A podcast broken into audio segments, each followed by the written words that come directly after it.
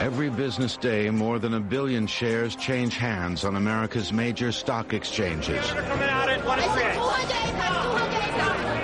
it may be the most important street on earth, Wall Street. En cierre de mercados, Wall Street.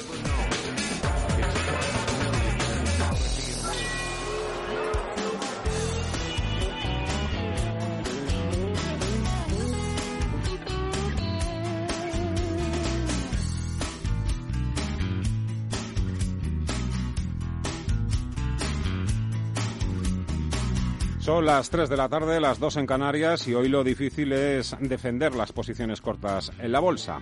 Buenas tardes a todos y bienvenidos a una nueva edición de Cierre de Mercados en Radio Intereconomía. Los buenos datos macroeconómicos que se están dando a conocer en las últimas sesiones en China, en Estados Unidos, en Japón y también en Europa están inyectando una gran dosis de optimismo en las bolsas y de las vitaminas ya se encargan los bancos centrales y los países porque el mercado está nuevamente a la espera de un nuevo paquete de estímulos que está estudiando la Administración norteamericana. Japón acaba de elevar su programa de estímulos hasta el billón con B y el Banco Central Europeo anunciará mañana probablemente más medidas, estímulos contra la recesión, estímulos contra los riesgos.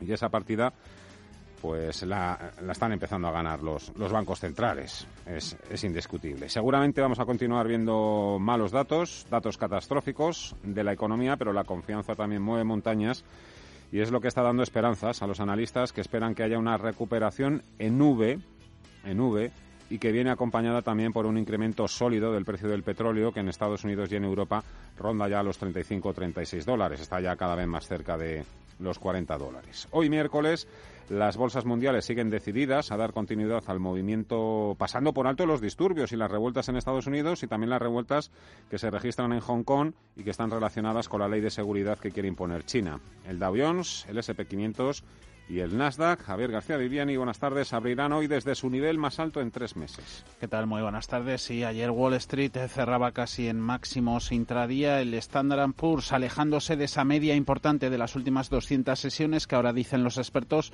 es el soporte clave en esa zona de 3.000. Se puede ir a buscar camino ¿Cómo va? El índice más amplio, la próxima zona de resistencias importante está entre los 3.110, 3.130. De momento, ganancias para su futuro del 0,63, 3.096 puntos. Dow arriba 250 enteros, casi un 1%, 25.954 ganancias algo más ligeras. De nuevo, en la tecnología gana el futuro sobre el Nasdaq un 0,17, 9.663. Hoy ha habido referencia de empleo, el de destrucción en el sector privado es, es aperitivo de cara al informe de empleo del próximo viernes. Según la ADP, se destruyeron el pasado mes 2,76 millones de empleos. Se esperaba la destrucción de 9 millones de puestos de trabajo.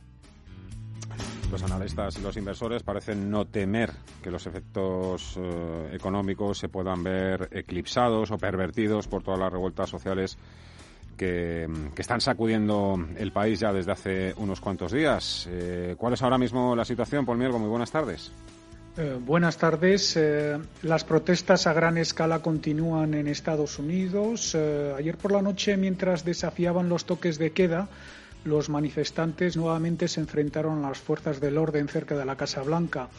Desde Nueva York hasta Los Ángeles, de costa a costa, los manifestantes siguen denunciando el asesinato de George Floyd Recordemos un hombre negro desarmado que moría asfixiado a manos de un policía blanco de Minneapolis. Este triste episodio ha vuelto a despertar el fantasma del racismo en una sociedad donde la desigualdad económica y sanitaria entre blancos y negros se ha ampliado con la crisis del COVID-19. El Papa Francisco ha expresado hoy su gran preocupación por los disturbios en Estados Unidos y la demostración de fortaleza de Donald Trump cuando sostenía una Biblia a las afueras de la iglesia episcopal de San Juan en Washington, D.C., parece un error de cálculo. Antes de esa visita, la policía tuvo que desalojar una protesta en las inmediaciones del lugar.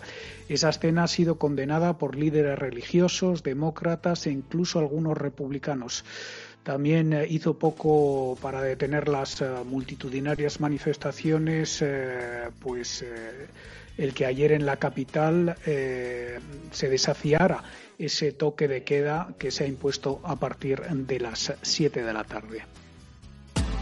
En Intereconomía, cierre de mercados, ahorro, inversión y mucho más. Con Fernando La Tienda.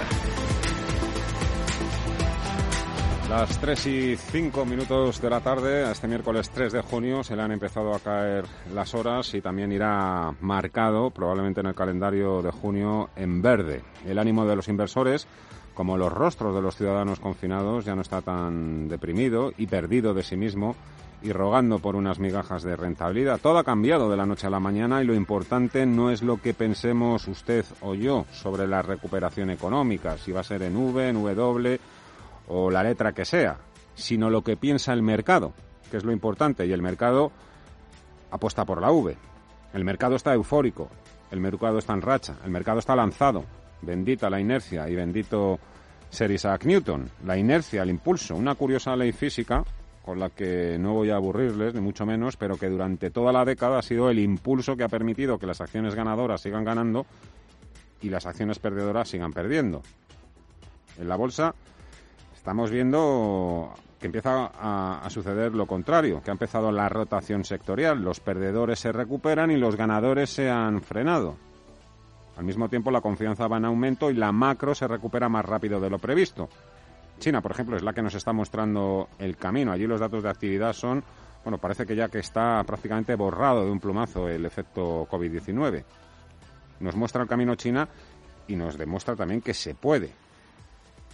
Pensábamos que nos iba a costar más levantar la cabeza, ¿verdad? Yo todavía que no me lo termino de creer, pero, pero lo estamos haciendo con todas las precauciones del mundo, porque la desescalada tampoco va a ser lineal en todos los países y habrá problemas, habrá dificultades en la senda de la recuperación.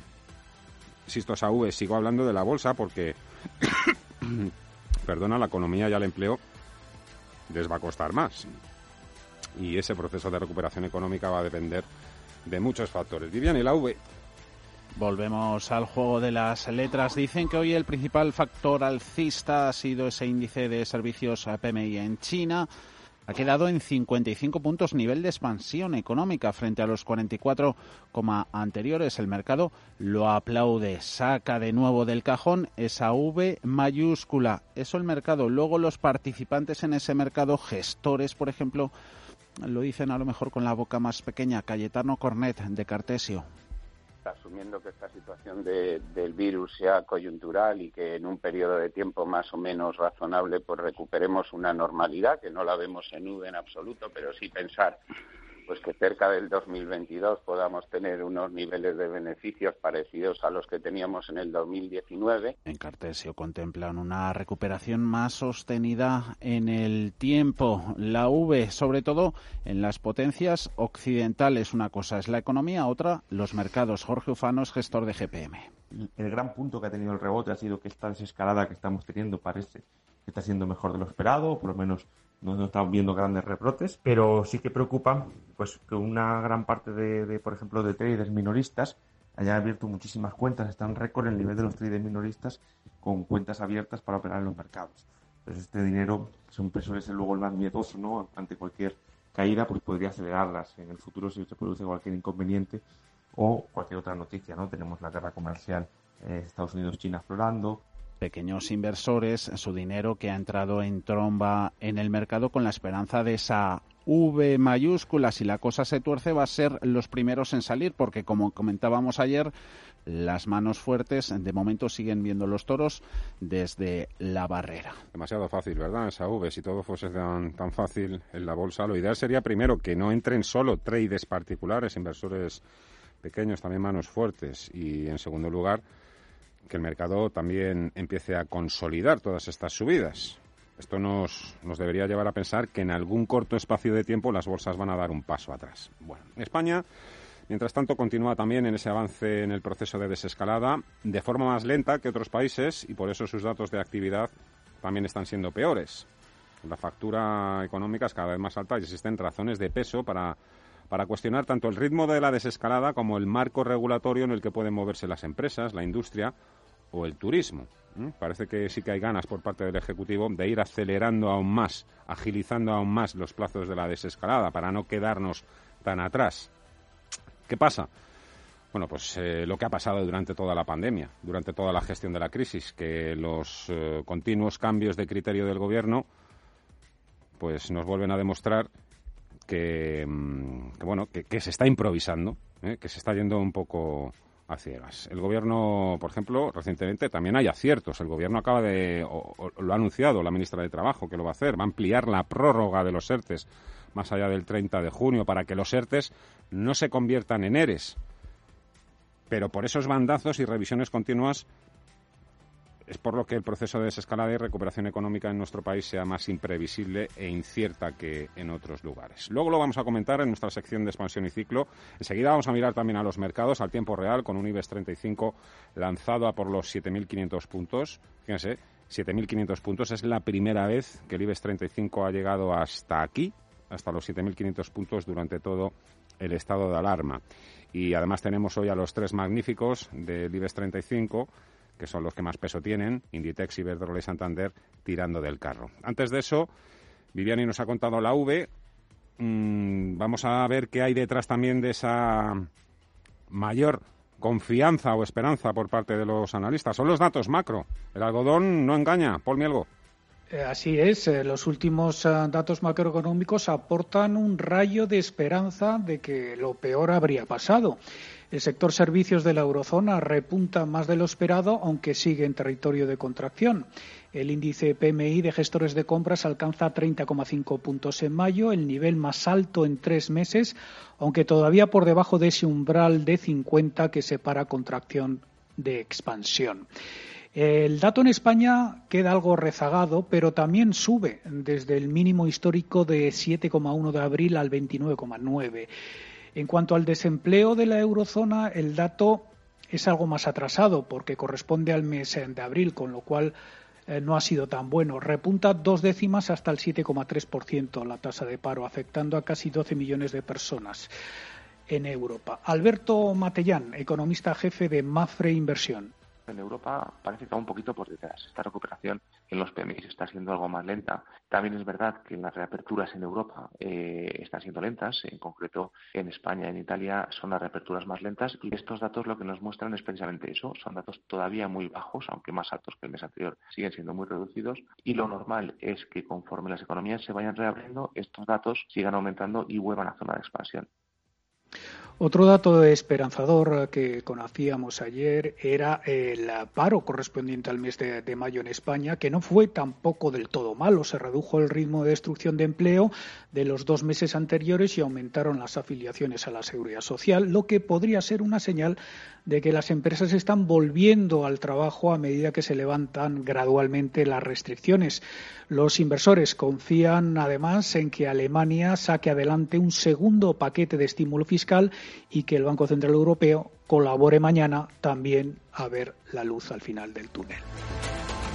Dependemos de los demás, pero por supuesto siempre en primer lugar de nosotros mismos. Y para afrontar con éxito la recuperación económica es necesario primero modificar la estrategia de la desescalada para hacerla esa más rápida, más ágil, más flexible. El país necesita una recuperación segura, pero también eficaz que nos permita reengancharnos al pelotón de cabeza. De ello depende el futuro inmediato de nuestro país y, por supuesto, también el pan de cada día de todos nosotros, las lentejas. El Gobierno, por cierto, ha anunciado hoy mismo, esta mañana, que va a aprobar el próximo martes la ley que regulará la nueva normalidad. ¿Qué, qué significa esta nueva ley? De la que me imagino que nos iremos enterando. ¿Cuáles van a ser los requisitos, nuestros derechos y nuestras obligaciones? Quédense con nosotros. Llegamos hasta las 7 de la tarde en cierre de mercados y este es hoy nuestro sumario.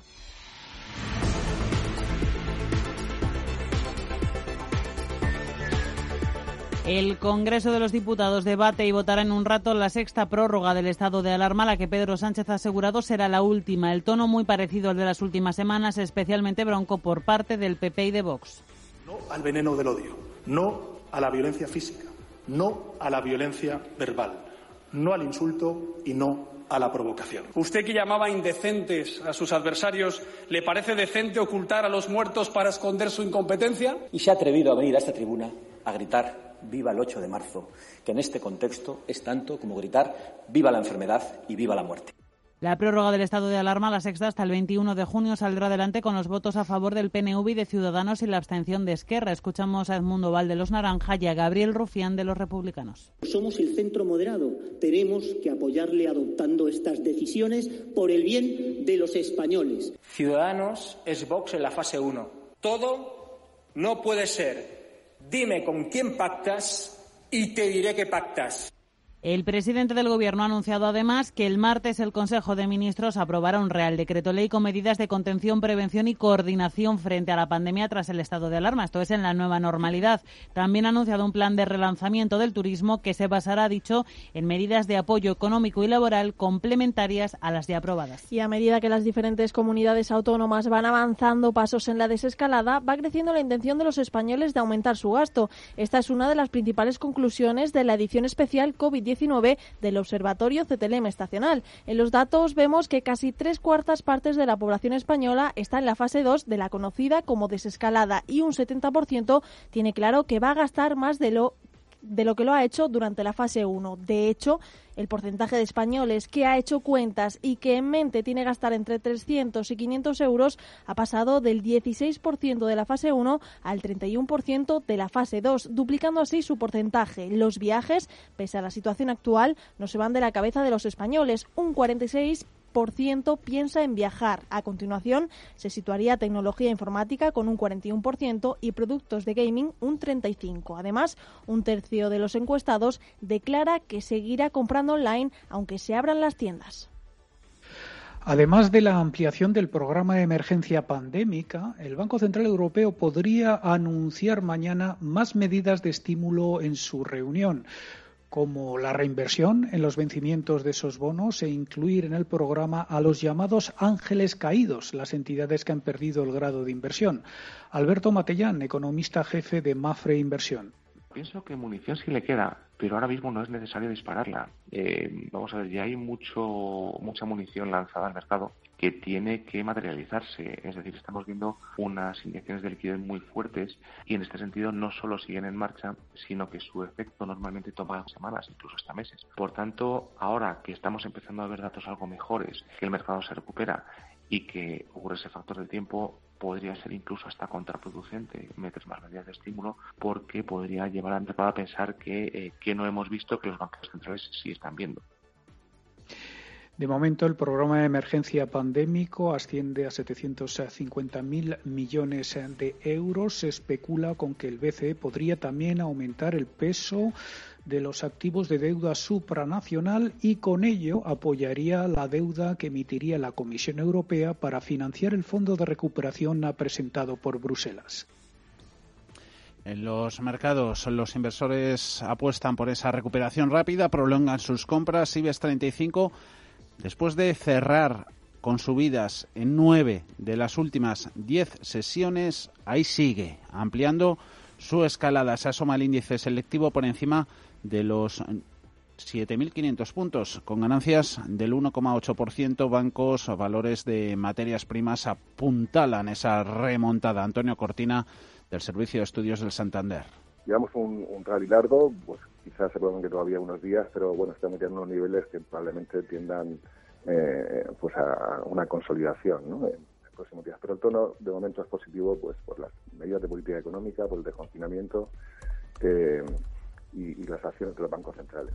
Mayor subida en IAG del 8,3%. Fuentes de turismo dicen a Reuters que se podría adelantar la llegada de turistas extranjeros al 22 de junio. Gana ENCE un 7,7%. Solo cuatro valores en rojo. Grifols, Celnex, Viscofan y Masmóvil experimentan caídas.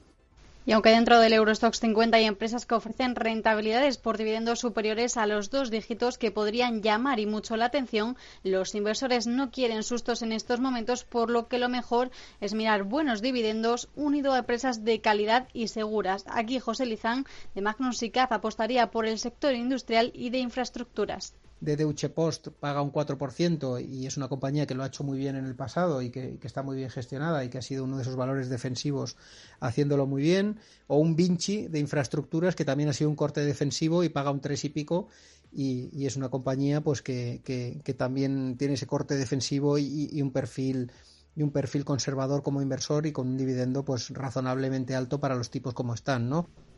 Ajol, Unilever, Sanofi o Danone son otro de los nombres que nos han ido dando los analistas dentro del Eurostox 50. En el caso de Jaime Climent de FN, apostaría también por Total y Volkswagen. Y muy buenos datos de crecimiento comparados con eh, las empresas de su sector.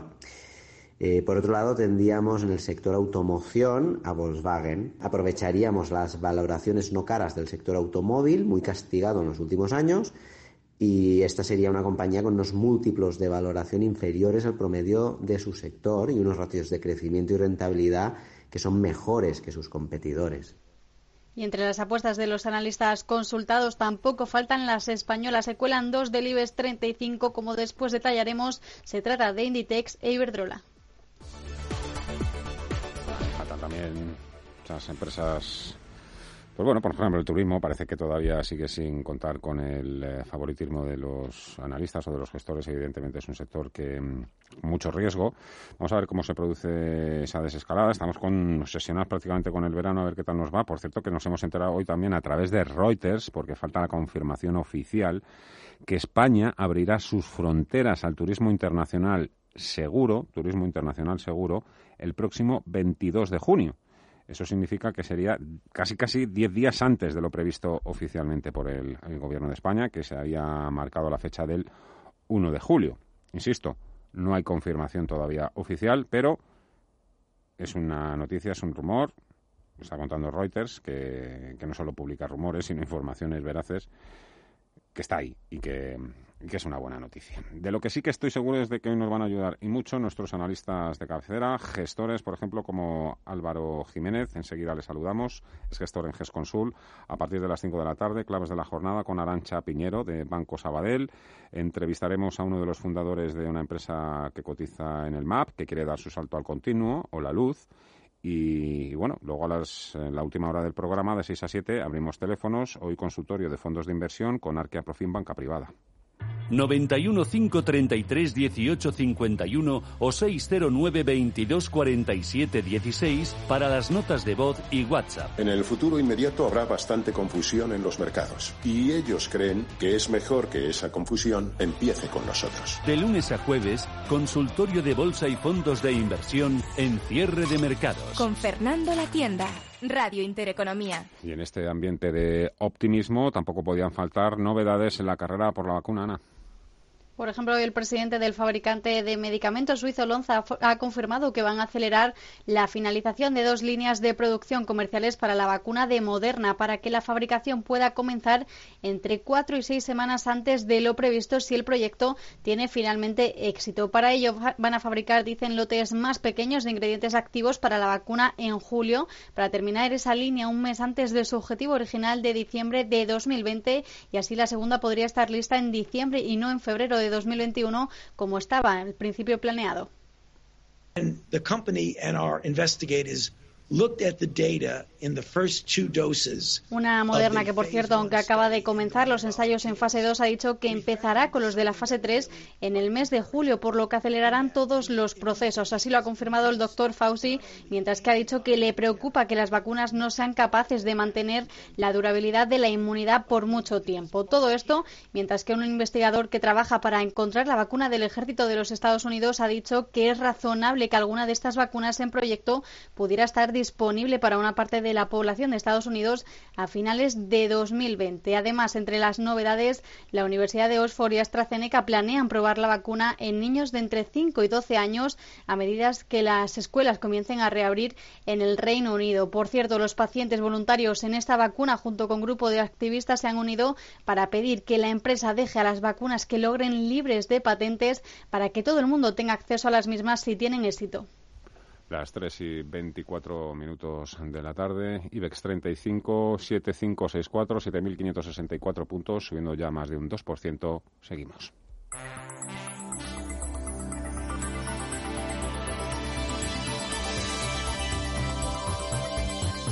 Avanzando juntos.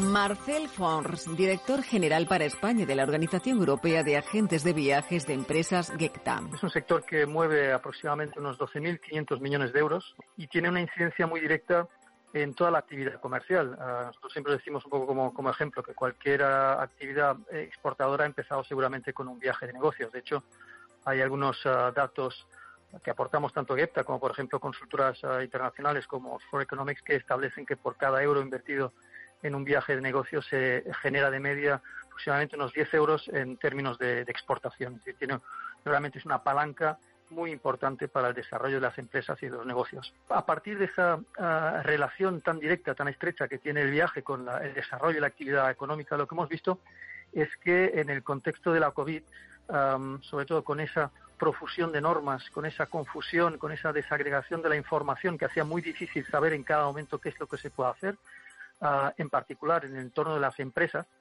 a ese desconocimiento sobre si se puede o no se puede viajar, en qué condiciones, lo que consideramos que era esencial para empezar a mover ah, la máquina de la economía, la máquina de las empresas, para que volvieran de alguna manera a retomar su actividad, era centralizar a través o canalizar la información toda la información muy dispersa que se genera en relación con los viajes. Está, por ejemplo, el tema de los protocolos, o sea, qué empresas, qué transportistas, qué alojamientos, qué cadenas hoteleras tienen unos protocolos establecidos que son que generan suficientes garantías y confianzas para que las empresas puedan utilizarlos cuando mandan a sus empleados ah, de vuelta, por ejemplo, a los viajes.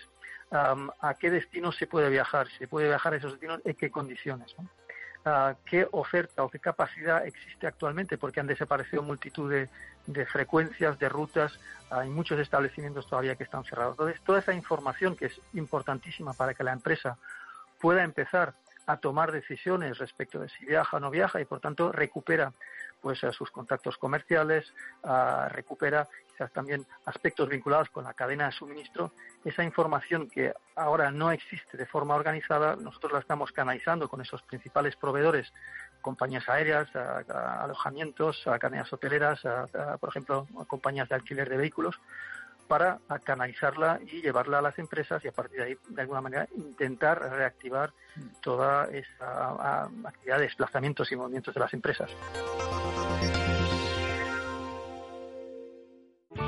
Bontobel Asset Management. Calidad suiza con el objetivo de obtener rendimientos superiores a largo plazo. En Bontobel Asset Management siempre estamos a la vanguardia de las inversiones activas en bonos y acciones. Para más información, entre en nuestra página web bontobel.com barra am. Bontobel Asset Management, su especialista global en fondos de inversión. Potencia sus inversiones con los nuevos Turbo 24. El primer turbo cotizado 24 horas de lunes a viernes creado por IG. Elija su apalancamiento, gestione su riesgo y opere sin comisiones. Todo en las premiadas apps y plataforma de IG. Opere Turbo 24 con IG, un proveedor líder del trading online. Busque IG Turbo 24 para saber más. Los Turbo Warrants son instrumentos financieros complejos y su capital está en riesgo. Puede sufrir pérdidas rápidamente. ¿Estás harto de bajas rentabilidades? ¿No quieres seguir pagando altas comisiones? Traspasa tus fondos de inversión a Finicens y podrás obtener una mayor rentabilidad. Más información en el 910-483-004 y en finicens.com. Finicens, especialistas en inversión pasiva. Inversiones alternativas para ganar al COVID-19. Inversiones que aportan rentabilidad, que ayudan a diversificar. Inversiones que generan seguridad. El próximo jueves 4 de junio. Especial Inversiones Alternativas. Con el patrocinio de Dunas Capital, Mi Triple A y Urbanitae. En Capital Intereconomía. Con Susana Criado.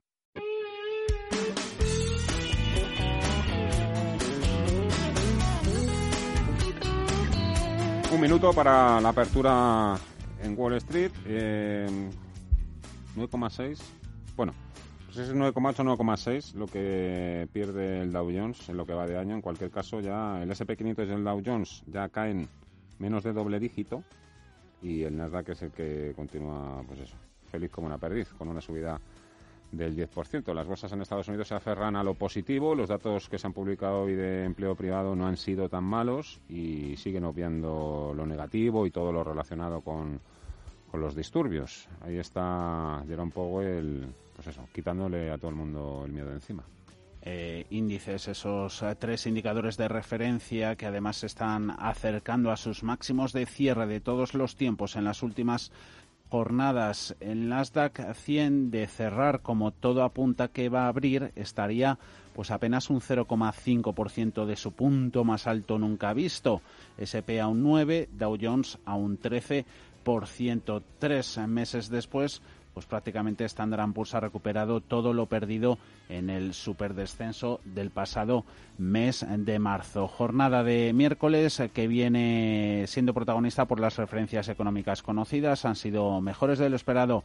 La encuesta ADP de creación de empleo en el sector privado se destruyen 2,76 mm, millones de puestos de trabajo en la primera economía del mundo, bastante menos de los 9 millones que se esperaba destruidos en puestos de trabajo el pasado mes. Además, se revisa a la baja el dato del mes de abril y es aperitivo de cara al importante informe de empleo que conoceremos el próximo viernes. Según las previsiones, se habla de la destrucción de 8 millones de empleos en mayo frente a los 20 millones y medio que se perdieron en el mes de abril. Venga, vamos con la apertura.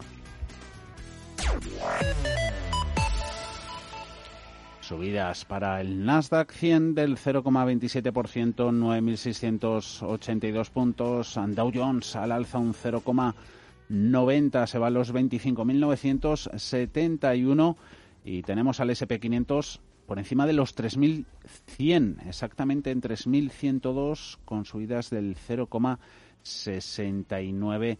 Por tanto, extiende Wall Street las ganancias cosechadas en la jornada de ayer. A ver cómo vienen esos datos de PMI Servicios que conoceremos en unos minutos. Nasdaq Tecnología, esta película no es nueva, sigue siendo y se sigue quedando algo más atrás en comparación a los índices tradicionales, aunque sigue habiendo protagonistas precisamente entre las tecnológicas. Ayer presentaba al cierre resultados Zoom, esa compañía de videollamadas que ha facilitado tanto el confinamiento, tanto para el teletrabajo como para la educación a distancia, una Zoom que duplica además sus previsiones de ingresos para todo 2020 prevé ingresar entre 1.700 y 1.800 millones de dólares en todo el ejercicio. Una compañía que estaba subiendo en preapertura más del 1%. Vamos a seguir mirando también con atención otros frentes abiertos. Pues, tampoco el peligro de la guerra comercial eh, los operadores, los inversores, los presentes en los parques estadounidenses lo pierden mucho de atención. Se sigue conociendo hoy, por ejemplo, igual que ayer, que los exportadores de commodities agrícolas siguen vendiendo a China pese a las intenciones y el toque de atención que daba a principios de esta semana el gobierno de Pekín a sus compañías estatales para que dejasen de comprar grano y productos de cerdo a Estados Unidos. Veremos cómo sigue esa situación y también el mercado pues atentos a todos los disturbios en las principales ciudades del país que prácticamente se puede decir al hilo de lo que vemos de subidas en los índices que apenas están teniendo en cuenta los inversores esta crisis en las calles de la primera potencia del mundo. Ahora me cuentas cosas de Zoom, por ejemplo, ¿vale? Álvaro Jiménez es gestor de renta variable de GESConsul. Señor Jiménez, ¿qué tal? Muy buenas tardes. Hola, buenas tardes. Bueno, pues ahí continúan las bolsas lanzadas. Hoy, hoy los PMIs. ¿Hasta dónde? ¿Hasta dónde vamos a poder llegar así? Bueno, es, difícil saberlo, ¿no? La verdad que, que, ya desde que vimos aquellos mínimos en, en marzo, eh, hubo un rebote muy fuerte, eh, primero en el mercado americano, sobre todo el sector tecnológico americano. Eh, el índice Nasdaq no se puede ver perfectamente ese, ese rebote tan fuerte que tuvo, que prácticamente está ya muy cerca de, volver a máximos históricos, ¿no? Que, no, no, no, se lo iba a decir hace, hace un par de meses. Y, eh, y estos días lo que sí estamos viendo es que ese rebote eh, pues viene más de, otro tipo de, sectores, ¿no? Sectores más, más cíclicos. Eh, bueno, al final ha ayudado o están ayudando los planes de, ayuda que se van conociendo. eh, el plan de ayuda europeo, por ejemplo, eh, que conocimos recientemente, pues nos parece un plan de ayuda muy muy positivo. Eh, y luego también quizás un tono más más positivo con, con sectores como el turismo, ¿no? que, hace unas semanas parecía que, el turismo en el periodo estival pues bueno, era, complicado o llegaba, o llegaba, incluso a ponerse en duda y parece que no va a ser así. Eh, entonces, al final, eh, con todo ello, ha ayudado a que esa primera recuperación que vino eh, por el lado de, Estados Unidos, de la mano de compañías tecnológicas, ahora lo estemos viendo en, en Europa eh, pues más de, sectores eh, de corte más cíclico, ¿no? Eh, lo estamos viendo estos días con, sectores como bancos, turismo, automóviles, etcétera, ¿no? Entonces, bueno, es difícil, es difícil saber hasta dónde pueden llegar las bolsas. Desde luego, la bolsa española, particularmente, y la bolsa europea, que, que bueno, ha, tenido una recuperación menos menos fuerte que, la bolsa americana, creemos que, efectivamente con todas estas medidas y todas estas noticias le puede quedar, le puede quedar mucho, mucho recorrido al alza. ¿no? ¿Convence el hecho de que podríamos tener una recuperación económica también en V? En el caso de, la recuperación económica, eh, la verdad que, nos cuesta verlo, ¿no? Eh, nos cuesta verlo, y especialmente en España, ¿no? Como todos sabemos, tenemos una fuerte dependencia de uno de los sectores más perjudicados por toda esta situación, como es el, sector turismo, ¿no? Eh, hombre, me parece complicado que, que nadie se quede atrás, que, que no haya negocios que, que, que, quiebren ¿no? en toda en toda esta en toda esta crisis que habrá seguramente negocios que, que no puedan eh, volver a abrir sus puertas eh, entonces nos parece que esa recuperación en V es complicada es complicada eh, y esperamos que, o no esperamos volver a niveles previos al, al COVID, eh, al, menos, eh, al menos en un par de años. Al menos. Ustedes que siempre están mirando detenidamente las oportunidades que vayan surgiendo en el mercado, ¿cómo está participando de la rotación sectorial? Si lo está haciendo usted. Bueno, nosotros la verdad que, que en, en, una primera fase, cuando todo esto empieza, eh, sí que teníamos unas carteras muy bien posicionadas y con bien posicionadas queremos eh, decir que teníamos mucho sector defensivo, como puede ser el caso de utilities, de telecomunicaciones, de sanidad y, y pharma. Eh, claro, a, raíz de, las últimas noticias, de, ver un poco pues esos planes de, ayuda, de estímulo que, puede ayudar a a impulsar eh, esos sectores más que se habían quedado más perjudicados como es el caso del turismo del, crudo de, automóviles bancos etcétera eh, sí que estamos empezando a eh, pues a posicionarnos un poco más en ese lado ¿no? también tenemos que decir que, aprovechamos las fuertes caídas iniciales en el sector tecnológico americano pues para, dar entrada a, compañías que, nos parecen compañías excelentes eh, y pudimos y pudimos comprarlas eh, con, descuentos importantes no entonces en ese sentido eh, digamos que rebajamos esa exposición de la que partíamos en, sectores más defensivos fuimos incorporando más valores del sector tecnológico y actualmente pues bueno estamos estamos valorando otro tipo de sectores no como decía sector automóviles sector bancario siempre siendo muy muy cuidadosos, haciendo un stock picking muy muy conservador, eh, valorando muy bien eh, los balances de las compañías, porque estamos en una situación donde donde creemos que es algo algo clave a tener en cuenta. Y eh, bueno, en ese sentido es, es un poco lo que lo que estamos haciendo, ¿no? Y si le pusiese en el eh, si tuviese que, si le preguntase usted con cuál se queda, IBEX 35 ahora mismo, ¿eh? que es donde parece que está el momentum, o el Nasdaq. Eh, sé que es una pregunta trampa o que tampoco tiene demasiado sentido porque ustedes lo que hacen es stock picking, lo que hacen es una selección de empresas, pero si le preguntas a quién quiere más, a, al IBEX o por el momentum o al Nasdaq, ¿qué me, qué me contestaría o qué me contesta? Pues a ver si, si le vale esta respuesta. Corto plazo IBEX, largo plazo Nasdaq. Pues creo que me lo ha dicho claramente. Yo creo que está claro. Álvaro Jiménez, gestor de renta, renta variable de GESConsul. ¿eh? Vaya. Muchísimas gracias, un fuerte abrazo y que vaya todo bien. Buen trabajo. Hasta otra. Muy buenas tardes. Muchas gracias, un placer. Venga, dale a más cositas. Ahora hablamos de Zoom. Antes prestamos atención a los principales movimientos en el Dow Jones de Industriales y es que precisamente esa es la foto. Ganancias para JP Morgan.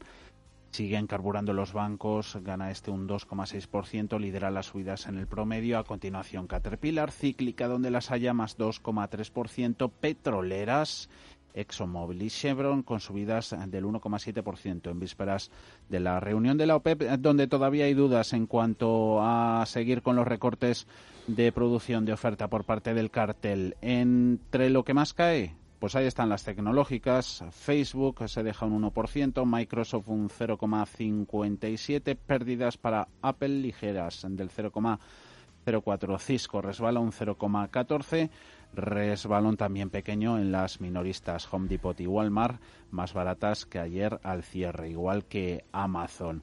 Confirma en la apertura al contado esas ganancias superiores al 1%. Zoom, valor que presentó compañía que rendía cuentas ayer al cierre del mercado prevé ingresar entre 1.780 y 1.800 millones de dólares este año 2020. Eso supone más que duplicar sus previsiones originales y es que si alguien se ha beneficiado del confinamiento y de que hayamos estado todos parte o tiempo eh, trabajando desde casa, estudiando desde casa, ha sido esta compañía de videollamadas. Pero llama la atención, eso sí, en sus cuentas de pérdidas y ganancias, en su balance, el fuerte aumento de costes. Una Zoom que ha tenido que afrontar problemas de seguridad y ha decidido invertir en ello. Ayer comentábamos que con la capitalización de esta compañía, pues prácticamente tiene más valor en el mercado que 33 empresas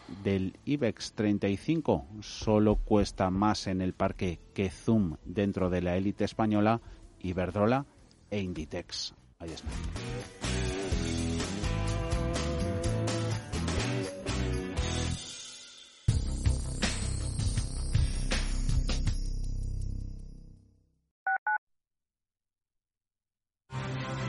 Radio Intereconomía. Nueva época. Misma filosofía. Ofrecer la mejor y más precisa información económica. Te invitamos a seguirnos. Urbanitae es una nueva plataforma de inversión inmobiliaria que te permite invertir a lo grande con cantidades pequeñas. Uniendo a muchos inversores, logramos juntar el capital suficiente para aprovechar las mejores oportunidades del sector. Olvídate de complicaciones. Con Urbanitae ya puedes invertir en el sector inmobiliario como lo hacen los profesionales. Por fin ha llegado el momento de volvernos a ver. Desde el día 1 de junio, las puertas de nuestros centros CaixaForum volverán a estar abiertas y podremos seguir haciendo lo que siempre hemos hecho, acercar la cultura para mejorar la sociedad. Vuelve a emocionarte, vuelve a CaixaForum. Planifica tu visita en caixaforum.es. Fundación La Caixa. El virus sigue ahí por eso, usa siempre la mascarilla y mantén una distancia de dos metros con los demás. Lávate las manos a menudo, tose o estornuda en un pañuelo desechable o en el hueco del codo y desinfecta a diario los pomos, tiradores, interruptores y teléfonos. Si tienes síntomas, quédate en casa y llama al centro de salud. Y recuerda, protege a los mayores, son los más vulnerables. Objetivo, Madrid sin coronavirus, con toda seguridad. Comunidad de Madrid. A las 7, madrugamos con Susana Criado y Capital Intereconomía. A media sesión a las 12, con Rafa Jiménez. Finanzas, seguridad, emprendimiento a las 2. Fernando La Tienda trata el cierre de mercados desde las 3. A las 7, es tiempo de inversión con Manuel Tortajada. Gema González hace una visión global a las 8 de la información económica de la jornada. A las 9, a fondo, nos conduce a la reflexión con José María Francas. Radio Intereconomía. Nueva época. Nueva etapa nuevas expectativas, con 25 años de experiencia.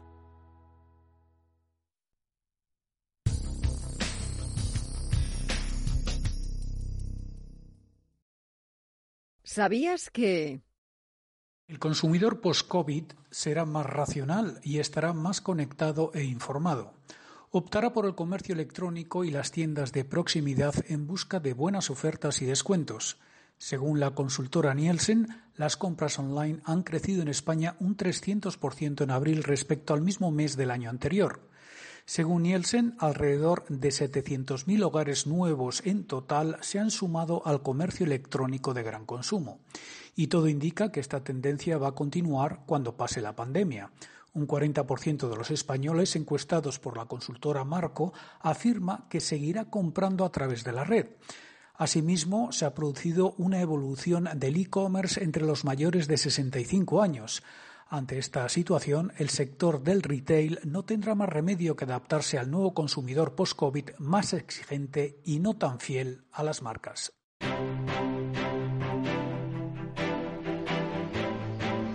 Grupo ACS patrocina este espacio. Las bolsas siguen prolongando el rally y ahora hay que ponerle nombre y apellidos a los protagonistas que, o quiénes son los que hoy más tiran del IBEX 35 y del resto de índices europeos. A la cabeza de las subidas en la bolsa española, en el IBEX, tenemos a IAG, gana la aerolínea un 7,9%, 3 céntimos por encima de los 3 euros. En general es prácticamente la que más saca partido la aerolínea de ese avance, filtración a Reuters, citaba un portavoz del Ministerio Español de Turismo, según el cual se iba a adelantar al 22 de junio la llegada de turistas de países extranjeros a España, pero de países que sean de lo más seguros en cuanto a contagios de la COVID-19. Es un día después de que acaba el estado de alarma. Sí, el 22 de junio, que si no me equivoco es viernes, ¿no? 22 de junio. No, 22 de junio, lunes. lunes, lunes, es verdad. Termina el, el 21, el 21 y luego cuando entraba. Las prórrogas acaban los En teoría, los turistas que no iban a volver hasta el miércoles 1 de, miércoles 1 de julio. Hay recuperación también en bancos, con ganancias para Sabadell del 6,9% entre medias ENCE, con un tirón alcista del 7,8% en los 3 euros con 0,1. Solo hay tres valores en negativo, Celnes, Grifols y Masmóvil. Los dos primeros se dejan un 2%. En los mercados europeos el que más está volando es José Luis R. es el DAXetra alemán con subidas para el selectivo germano del 2,67%, 12.343 puntos sobre el DAX. Precisamente va a ser la primera pregunta que le vamos a hacer a José Luis Herrera, analista de Bolsa Now. José Luis, muy buenas tardes. ¿Qué tal? Muy buenas tardes a todos. Mucha fortaleza en Alemania, aunque poco a poco hay más quien está prefiriendo España. ¿Cómo ves al DAX? Bueno, el DAX está siendo el índice por excelencia en las últimas semanas, el indiscutible ganador. También el hecho de que tenga gran parte de, componentes del sector automovilístico eh, tiene algo que ver lo que está ocurriendo en España con el sector bancario, que empieza también a despertar. Eh, yo creo que poco a poco en el IBEX vamos a acabar recuperando eh, terreno. Esa mayor debilidad relativa que ha habido en los dos, tres últimos meses debería reducirse con respecto a otros, a otros índices. El DAX, eh, además, eh, pues a nivel técnico se ha comportado de forma muy ortodoxa. El canal lateral en el que se venía moviendo la cotización entre la segunda semana de abril y buena parte de mayo rompía al alza y la anchura del mismo, proyectándola en el punto de ruptura, es lo que nos ha llevado al nivel objetivo que coincide más o menos con la zona que hemos visitado en la jornada de hoy eh, o que estamos visitando en la jornada de hoy, alrededor de los 12.350, 380 prácticamente puntos. Así que eso sería en principio zona de pecho del corto plazo que no va a ser fácil eh, de romper. En mm. caso de que hubiera un recorte, pues eh, bueno, podríamos ir a tantear de nuevo la media de 200 sesiones que se ha superado también esta semana, una señal de fortaleza eh, extra. Ah, también es cierto que, bueno, según Fibonacci habría un nivel que sería 78,6 que, que podría llevar al índice en una extensión hacia el 12.500, 12.550 pero yo creo que la zona actual ya es una zona de bastante vértigo. Volviendo a valores, José Luis, quien está totalmente descorrelacionado con el índice selectivo es Grifols, 27,68, cerquita de mínimos de la jornada. Sí, Grifols ha tenido un comportamiento desde febrero, pues un poco irregular, ¿no? Con grandes bandazos. La caída que, experimentaba desde el final del mes de febrero hasta los mínimos de mitad de marzo la recuperaba prácticamente en su totalidad en, cuestión de un mes. Lo veíamos en, eh, pues en la tercera semana de abril alrededor de nuevo de los 34 euros, pero desde entonces pues viene mostrando debilidad, sobre todo en las últimas semanas eh, se ha acelerado esta debilidad con la pérdida de los 29 euros y medio. tiene toda la pinta de irse a tantear de nuevo la directriz alcista de largo plazo que ha venido guiando eh, pues eh, los descuelgues en la cotización y, esto sería ver niveles de 25 euros, alrededor de los 25 euros. Por ahí pasaría también la, importante media de 200 sesiones y es un valor que, se está descolgando de las subidas de las últimas jornadas por parte del resto de valores del IBEX. Con eso nos quedamos, José Luis Herrera, Bolsanao. Gracias, hasta la próxima. Un saludo. Un placer, como siempre. Muchas gracias. Seguimos repasando más a valores. Justo también están de lo que menos sube valores compañías energéticas. Una Iberdrola que entra en el top 10, top 10 de los valores favoritos de Citi a nivel mundial, Ana. Y lo hace en la actualización de los modelos de inversión cuantitativa del grupo para el mes de junio que dan como resultado este ranking. Incluyen como una de sus 10 propuestas mundiales de inversión y la primera dentro de las utilities a Iberdrola. Para elaborarlo no solo consideran su atractivo desde el perfil del valor, sino que también analizan el momento de cada empresa. Es decir, es una combinación de value y momentum que da lugar a este ranking sectorial que deja al frente de la clasificación para este mes el área de salud, estando a la cabeza Sanofi y en segundo lugar al de Utilities con Iberdrola en la primera posición, uno de los cuatro valores del IBEX que presenta un balance favorable en 2020 y cuyo rally ha convertido a la compañía en la segunda mayor del selectivo por valor en bolsa, solo por detrás de Inditex. Apunte, Ana, del caso popular. A la vuelta del verano van a testificar Luis de Guindos y Ana Botín. Los han vuelto a citar desde la Audiencia Nacional ya que se aplazaron como consecuencia del estado de alarma por esta crisis del coronavirus. Luis de Guindos testificará el 30 de septiembre en su caso por videoconferencia y Botín lo hará el 8 de octubre. En total han fijado nueva fecha para una decena de comparecencias, todas de testigos, entre las que figuran también las del actual presidente del Banco Popular, Rodrigo Echenique, el próximo 15 de octubre y la de Sebastián Albella, presidente de la CNMV, el 17 de septiembre. Miramos otros mercados. VIX de volatilidad cae un 1,3%, 26,49. Fear and Grid, miedo y codicia en los 60 puntos. Ya está en nivel de codicia, dos puntos por encima del cierre de ayer en el mercado americano. Grupo ACS, líder en el desarrollo de infraestructuras y servicios, les ha ofrecido este espacio.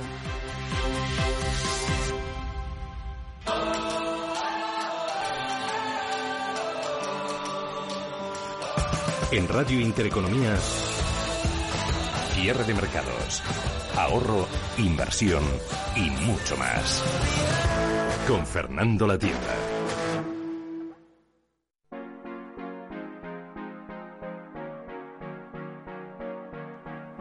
De los sectores que quedaron completamente paralizados por la pandemia del coronavirus fue el audiovisual, no solo porque se cerraron las salas de cine, sino porque también se tuvieron que paralizar todos los rodajes. Conoce muy bien la situación del sector Tony Gueruelo, él es el CEO de la productora Roliju. Esta es una situación sin precedentes que está afectando pues a todo el mundo y a todos los sectores. Es algo inaudito. Pues bien, la producción audiovisual se ha ido poniendo en marcha desde la fase 1, cuando se empezaron a permitir los rodajes en condiciones de absoluta seguridad, con muchas dudas, pero el sector desde mediados de mayo ya se ha podido poner en marcha. Esas condiciones de absoluta seguridad son equipos mm, reducidos al número imprescindible de personas, mantenimiento de la distancia de seguridad y, por supuesto, uso de mascarillas, uso de equipos de protección para los participantes en el rodaje. Se pueden usar platos y espacios privados, también espacios públicos que cuenten con la correspondiente autorización del ayuntamiento. Eso sí, explica Higueruelo, este proceso que necesita ahora de nuevas normas es transversal las diversas asociaciones eh, de productores de cine en general pues eh, nos están haciendo llegar manuales de buenas prácticas. Estos manuales pues han sido asesorados por por doctores, por profesionales del sector, por eh, aseguradoras, etcétera, y estos protocolos que se deben seguir, pues lógicamente abarcan muchas condiciones. O sea, tenemos que entender que una producción audiovisual no es solamente el set de rodaje, la cámara, etcétera. Como dice Igueruelo, es importante mirar mucho más allá de ese set de rodaje. Un rodaje son muchos sectores, por ejemplo, los decorados, pues es construcción, los efectos especiales son mecánica, eh, la producción es administración, eh, luego el rodaje, que son los sets interiores, exteriores, cada, cada rodaje pues tiene sus características concretas, luego pues lógicamente todo eh, esa fase de postproducción y los diferentes lugares donde se trabaja la película para poder tener la, primera copia. Hay una serie de, de, factores que a nosotros pues eh, abarcan mucho más allá ¿no? de, un sector en concreto.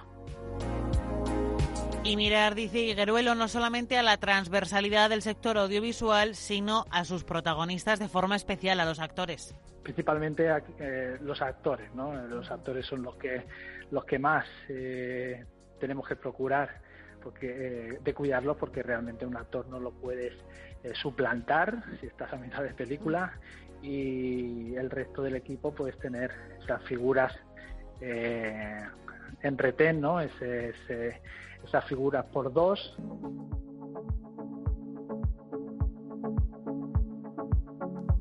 Aunque el sector audiovisual se ha puesto en marcha, ya ha echado a andar, es cierto que solo algunas series y producciones audiovisuales son las que han podido retomar la actividad. Y lo que está claro, sea cual sea la naturaleza del trabajo audiovisual, es que toca reinventarse. Sí, es cierto que hay que reinventarse porque lógicamente el mundo cambia, tenemos que cambiar con él. Estas situaciones lo que nos hacen es ver lo frágil que es nuestro sector o lo frágil que es el mundo en general, ¿no? Y, tienes que, pues lógicamente, adaptarse, adaptarse a las nuevas tecnologías. Nosotros, por suerte, ya estábamos haciendo antes esto, eh, antes de la crisis sanitaria. Y bueno, hemos podido llevarlo con normalidad, pero sí que es cierto que muchas productoras con un eh, modelo de negocio eh, con un modelo tradicional pues se han encontrado pues en una situación bastante precaria y con unas fuertes inversiones eh, marketing o incluso con la película en cartelera. Bueno, ha sido algo, algo asombroso. Y toca ir adaptándose a las circunstancias del momento post pandemia, que es desconocido no solamente para el sector audiovisual, sino para todos. En todos los sectores estamos inventando, porque repito, esto es algo que desconocíamos totalmente. Por tanto, tenemos que ir viendo cómo va funcionando, cómo va progresando, qué medidas podemos implementar, pues ya no solo para después de la COVID, sino para, para siempre, qué tenemos que desechar, eh, qué no funciona, qué no funciona, pero lógicamente eh, tenemos que adaptarnos. Somos un sector que siempre nos hemos adaptado. Aunque la actividad se esté retomando y el sector quiera volver a ponerse en marcha, el impacto que está teniendo el coronavirus en el mundo audiovisual a nivel global se da en toda la cadena de producción, desde las mayores hasta las productoras independientes, exhibidoras y distribuidoras, se han visto en la necesidad de suspender sus actividades, replantearse sus cronogramas y estudiar a partir de ahora un nuevo plan de acción.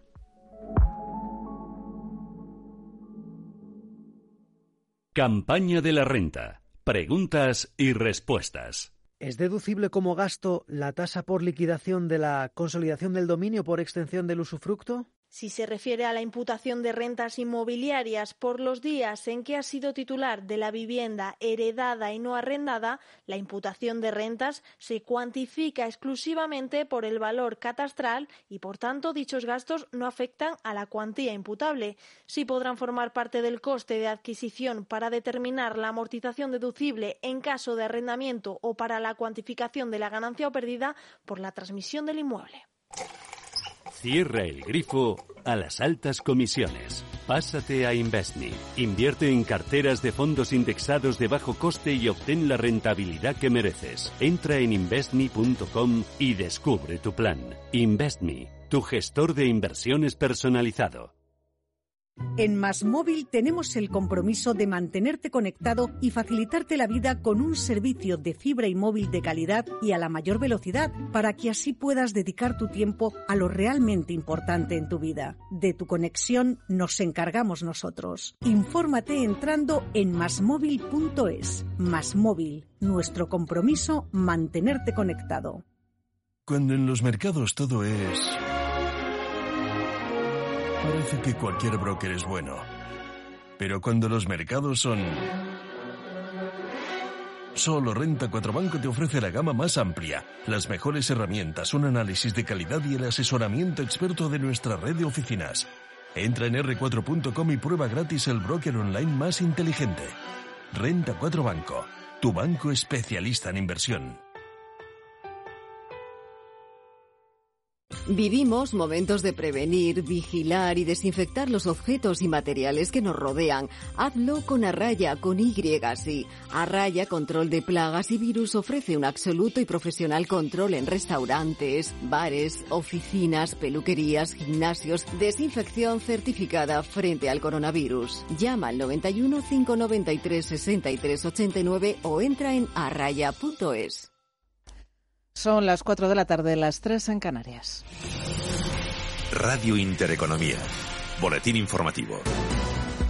Buenas tardes. Continúa hasta ahora el debate sobre la sexta prórroga del estado de alarma que el Gobierno sacará adelante gracias al apoyo de PNV y Ciudadanos y la abstención de Esquerra. Debate en el que el jefe del Ejecutivo, Pedro Sánchez, en respuesta a la petición de dimisión del ministro de Interior, Grande Marlasca, tras conocerse un documento que vincula el cese del coronel Pérez de los Cobos con la investigación del 8M, ha achacado las críticas al ministro a que está destapando, dice, la policía patriótica. No somos iguales. Afortunadamente no somos iguales no solamente para nosotros, sino también para la democracia. Lo he dicho antes, lo importante son acuerdos entre diferentes, no acuerdos totales. No somos iguales, señor Casado, señora Bascal. Pero sí les puedo garantizar una cosa a los españoles. Mientras gobierne el Partido Socialista y Unidas Podemos en este gobierno de coalición, con este gobierno no se va a producir nunca, nunca, nunca una mal llamada policía patriótica. Palabras de Sánchez en su turno de réplica, donde además ha acusado a Santiago Abascal y a Pablo Casado de mala fe y de utilizar el coronavirus para la política partidista. En su respuesta, el líder del PP, Pablo Casado, ha vuelto a insistir en que si se hubiera impedido el 8M, se hubieran impedido contagios. Casado además ha acusado al Gobierno de ocultar el número de fallecidos. ¿A qué juega usted? Como los totalitarios que borraban a sus enemigos de las fotos, usted borra a los fallecidos para poder venir aquí a decir que ha habido cero muertos esta semana? Yo ya me lo, pensaba ayer, decía, qué raro. Las comunidades autónomas mandan cifras de fallecidos y el Gobierno, sin sacar mucho pecho, dice que no hay ninguno. ¿Por qué? Porque el gran timonel Sánchez tenía que venir aquí a sacar pecho y sacar un titular sobre los fallecidos, lo cual es inmoral, señor Sánchez, inmoral. Intervención que Casado ha terminado pidiendo al Gobierno que deje de mentir y de dar lecciones. Por su parte, el líder de Vox, Santiago Abascal, también ha echado en cara al Gobierno que esté mintiendo sobre las cifras, cifras, dice Abascal, que no solo pone en duda la oposición. Por cierto, dice que ponemos en duda sus cifras. No, nosotros no las ponemos. Las ponen en duda los funerarios, que dicen que hay 44.000 muertos, las pone en duda el Instituto Nacional de Estadística, que dice que hay 48.000 muertos, las ponen en duda las comunidades autónomas que acaban de decirle que hoy usted ha mentido sobre los muertos y las han puesto en duda incluso los tribunales superiores de justicia de las comunidades autónomas. Por cierto, que España podría abrirse al turismo antes del 1 de julio, fecha inicialmente estimada, así lo ha anunciado el ministro de Fomento, José Luis Ábalos, en comparecencia en el Senado. En este sentido, los datos positivos sobre la evolución de la pandemia y la rapidez con la que se está llevando a cabo la desescalada, especialmente en algunas zonas, indican que el objetivo de abrir España al turismo a partir del 1 de julio, incluso quizá antes con alguna experiencia, es posible en un marco de seguridad sanitaria para todos.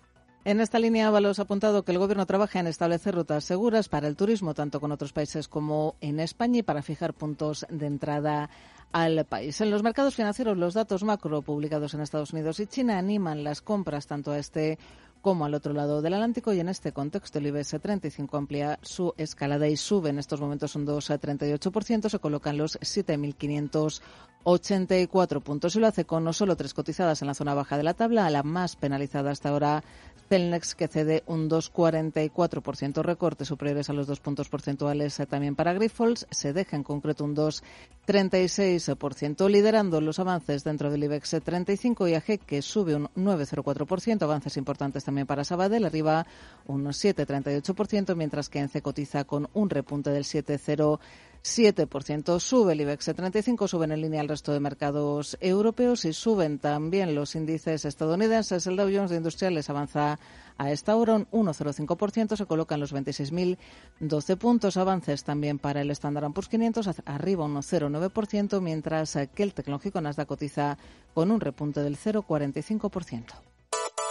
Otras noticias. El Corte Inglés prepara la apertura total de sus aproximadamente 90 centros a partir del próximo lunes, lo que supondrá la incorporación paulatina de los empleados afectados por el expediente de regulación temporal de empleo. De esta forma, la compañía podrá abrir totalmente en toda España sin restricciones de superficie con un aforo limitado al 40% y horario preferente para mayores, a la espera de que Madrid, Barcelona y algunas zonas de Castilla y León puedan pasar el próximo lunes a la fase 2 si cumplen los marcadores. La intención del corte inglés es ir reincorporando progresivamente a los 25.900 empleados afectados por el ERTE en función del levantamiento de las restricciones. Continúan escuchando Radio Intereconomía. Más información en intereconomía.com a través de nuestra app y a través de nuestro Twitter, arroba Rintereconomía.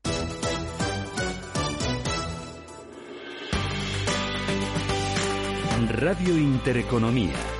Voces de primera. Di que nos escuchas. Gracias a ustedes, amigos oyentes, por estar ahí. En la radio y en Internet os escuchamos a algunos, pero en el corazón os sentimos a todos. Y gracias sobre todo en estos momentos tan especiales a nuestros anunciantes. Muchas gracias. Juntos, el camino será más fácil de recorrer. Radio Intereconomía, comercial intereconomía.com. Gracias.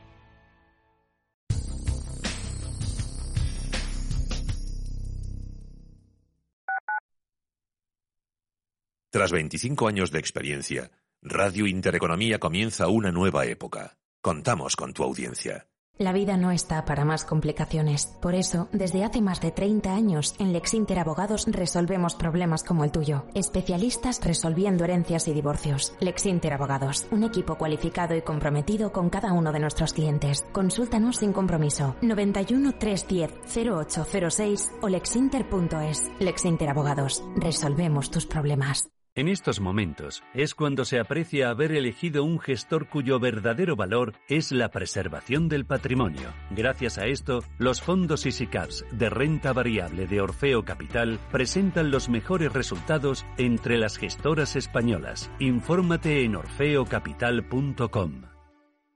Oliver y Alcázar, especialistas en implantología de carga inmediata, trae a España los implantes corticales, indicados para pacientes con reabsorciones extremas de hueso, sin necesidad de injertos óseos, prótesis definitiva en menos de un mes y al mismo precio que los implantes tradicionales. Confía en Oliver y Alcázar y vuelva a sonreír. Primera consulta gratuita en el 91 564 6686 o en oliverialcázar.com. Poseemos todos los equipos y garantías de seguridad para nuestros pacientes frente al COVID-19. A las 7, madrugamos con Susana Criado y Capital Intereconomía. A media sesión a las 12, con Rafa Jiménez. Finanzas, seguridad, emprendimiento a las 2. Fernando La Tienda trata el cierre de mercados desde las 3. A las 7, es tiempo de inversión con Manuel Tortajada. Gema González hace una visión global a las 8 de la información económica de la jornada. A las 9, a fondo, nos conduce a la reflexión con José María Francas. Radio Intereconomía. Nueva época, nueva etapa nuevas expectativas, con 25 años de experiencia.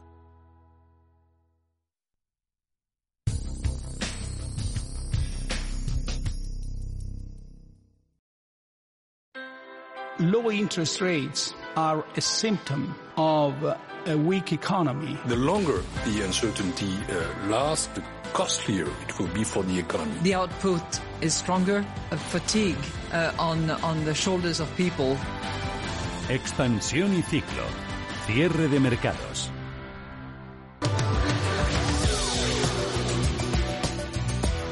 Cierre de mercados.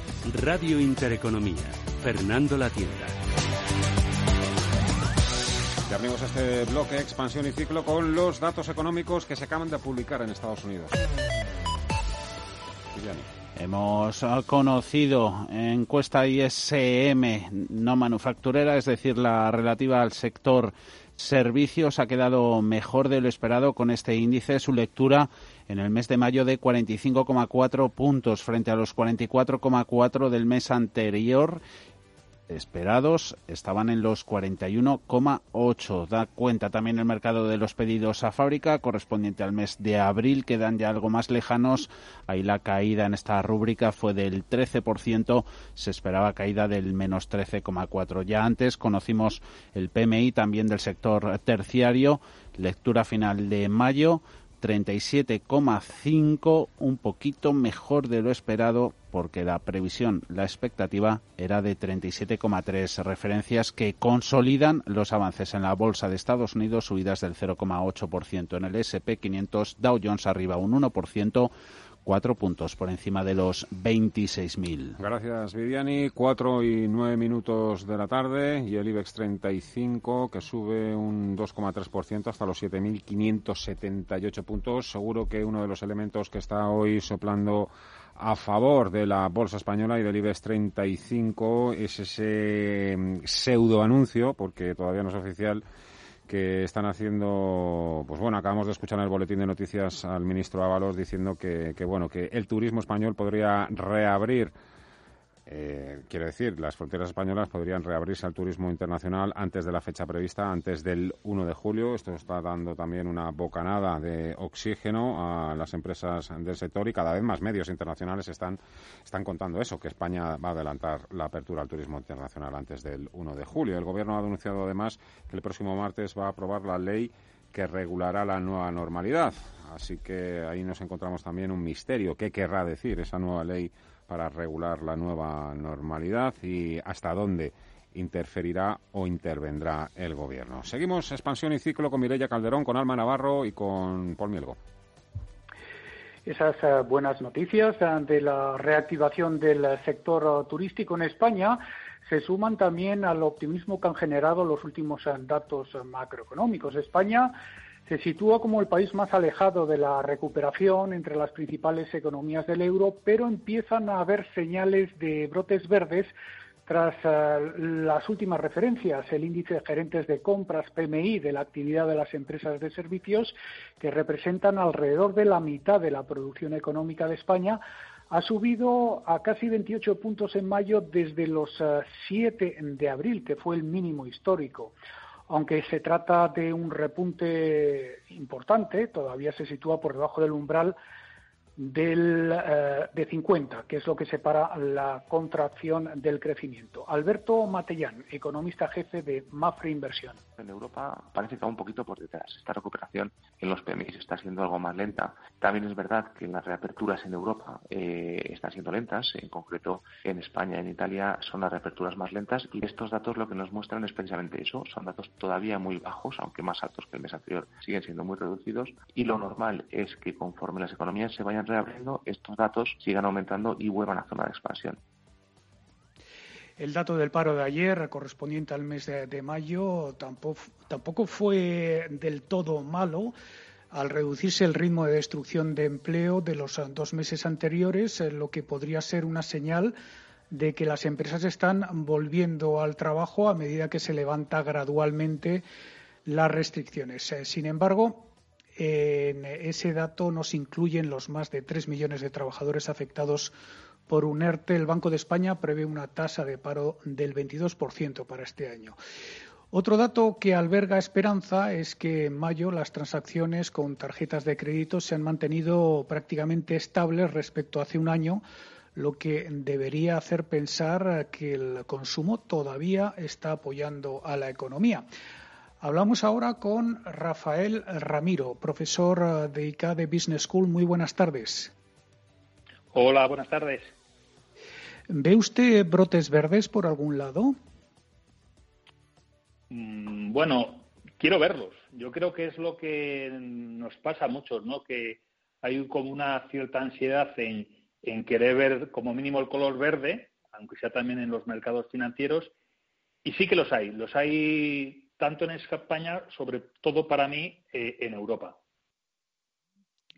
¿Cómo valora los últimos datos macro que se van conociendo en Europa, como el de hoy, de la actividad del sector servicios? ¿Es demasiado pronto para echar las campanas al vuelo, como parece que está ocurriendo en las bolsas? Mm, personalmente pienso que sí. Pienso que, como nos ha ocurrido en las últimas semanas, va a haber momentos donde, bueno, pues va a haber un poquito más de, de, euforia y llegarán momentos donde esa euforia pinchará. Pero sí que es verdad que llevamos una semana con unos datos, tanto desde el punto de vista sanitario como desde el punto de vista de, los primeros datos de, de, mayo, mm, de la reactivación de la, de, la, de la economía, que sí que nos permiten, como mínimo, ser más positivos de lo que éramos hace dos semanas. Mm. Eh, ¿Y qué reformas van a reformas, me refiero, van a ser imperativas para recibir las ayudas europeas? Bueno, eh, yo creo que eh, las ayudas que por, por, un lado no van a llegar de manera inmediata, van a tener un proceso como están teniendo todos los procesos de las peticiones de los préstamos del ICO, son eh, unos, unas ayudas que se van a tener que fundamentar en unos eh, planes de reactivación reales que tengan impacto tanto en el empleo como en, en lo que es la, la, economía verde, ¿no? que es uno de los pilares de, que quiere empujar la Comisión Europea durante los próximos siete años. ¿no? Entonces, eh, esa reforma laboral que de alguna manera se quiere mm, reformar debe tener en cuenta que ahora mismo los ERTE mm, no se pueden mm, dar de baja ahora mismo. Eh, tiene que haber una cierta prórroga, aunque sea de una manera sectorial, porque no se puede tratar la economía como si fuera igual. Hay que tratar por sectores y hay algunos sectores que están más afectados que otros. Hablando de sectores, eh, ¿cómo valora usted esa apertura de bueno pues eh, del, turismo eh, de aquí al verano? No sé si piensa que la temporada se podría medio salvar o, si la da usted totalmente por perdida. No, por perdida nada, ¿no? De hecho, creo que esa es una de las razones por las que no solo el mercado eh, español, sino también Europa, eh, está viendo este rebote. ¿no? Eh, parece ser que el turismo extendido también al sector del transporte aéreo y, el movimiento de personas, al menos dentro de lo que es Europa, creo que sí que se está adelantando respecto a lo que podía pensar el propio sector. Entonces, ahí creo que la, que la temporada no solo no se va a perder, sino que se va a salvar, se va a salvar bastante bien.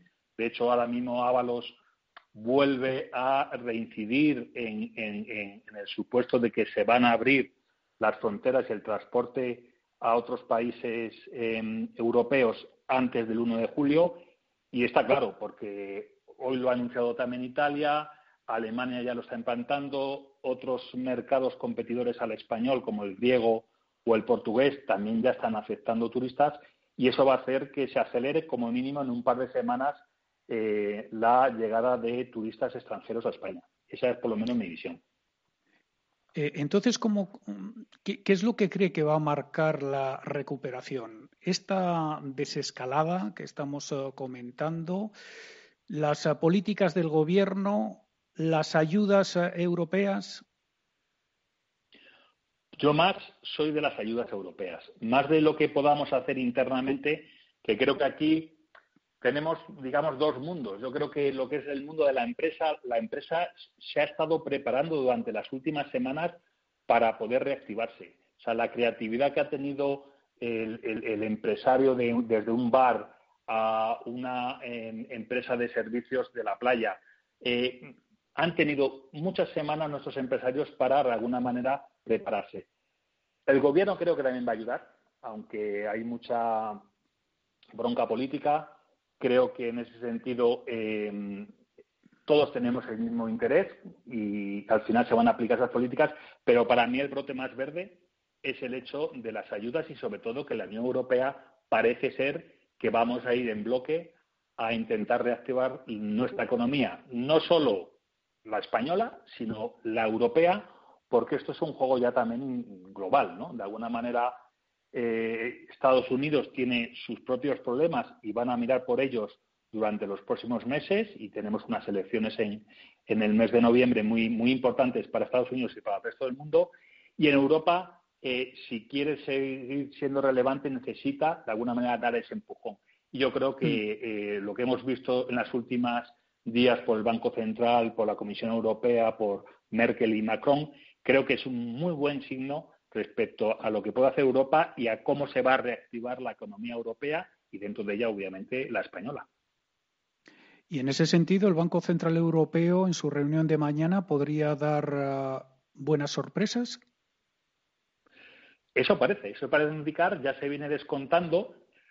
Eh, es una sorpresa que también, vamos a ver, estamos hablando de votos verdes dentro de una situación en la que yo personalmente creo que no debemos perder la perspectiva de que todo el mundo está hablando que esta es la mayor crisis eh, económica que ha sufrido, digamos, todo el mundo desde hace casi un siglo, ¿no? Eh, y cualquier supuesta salida en V o que esto en dos o tres semanas se ha resuelto, creo que no tiene sentido. Si es la mayor crisis, creo que nos va a llevar bastantes años recuperarnos de esa crisis.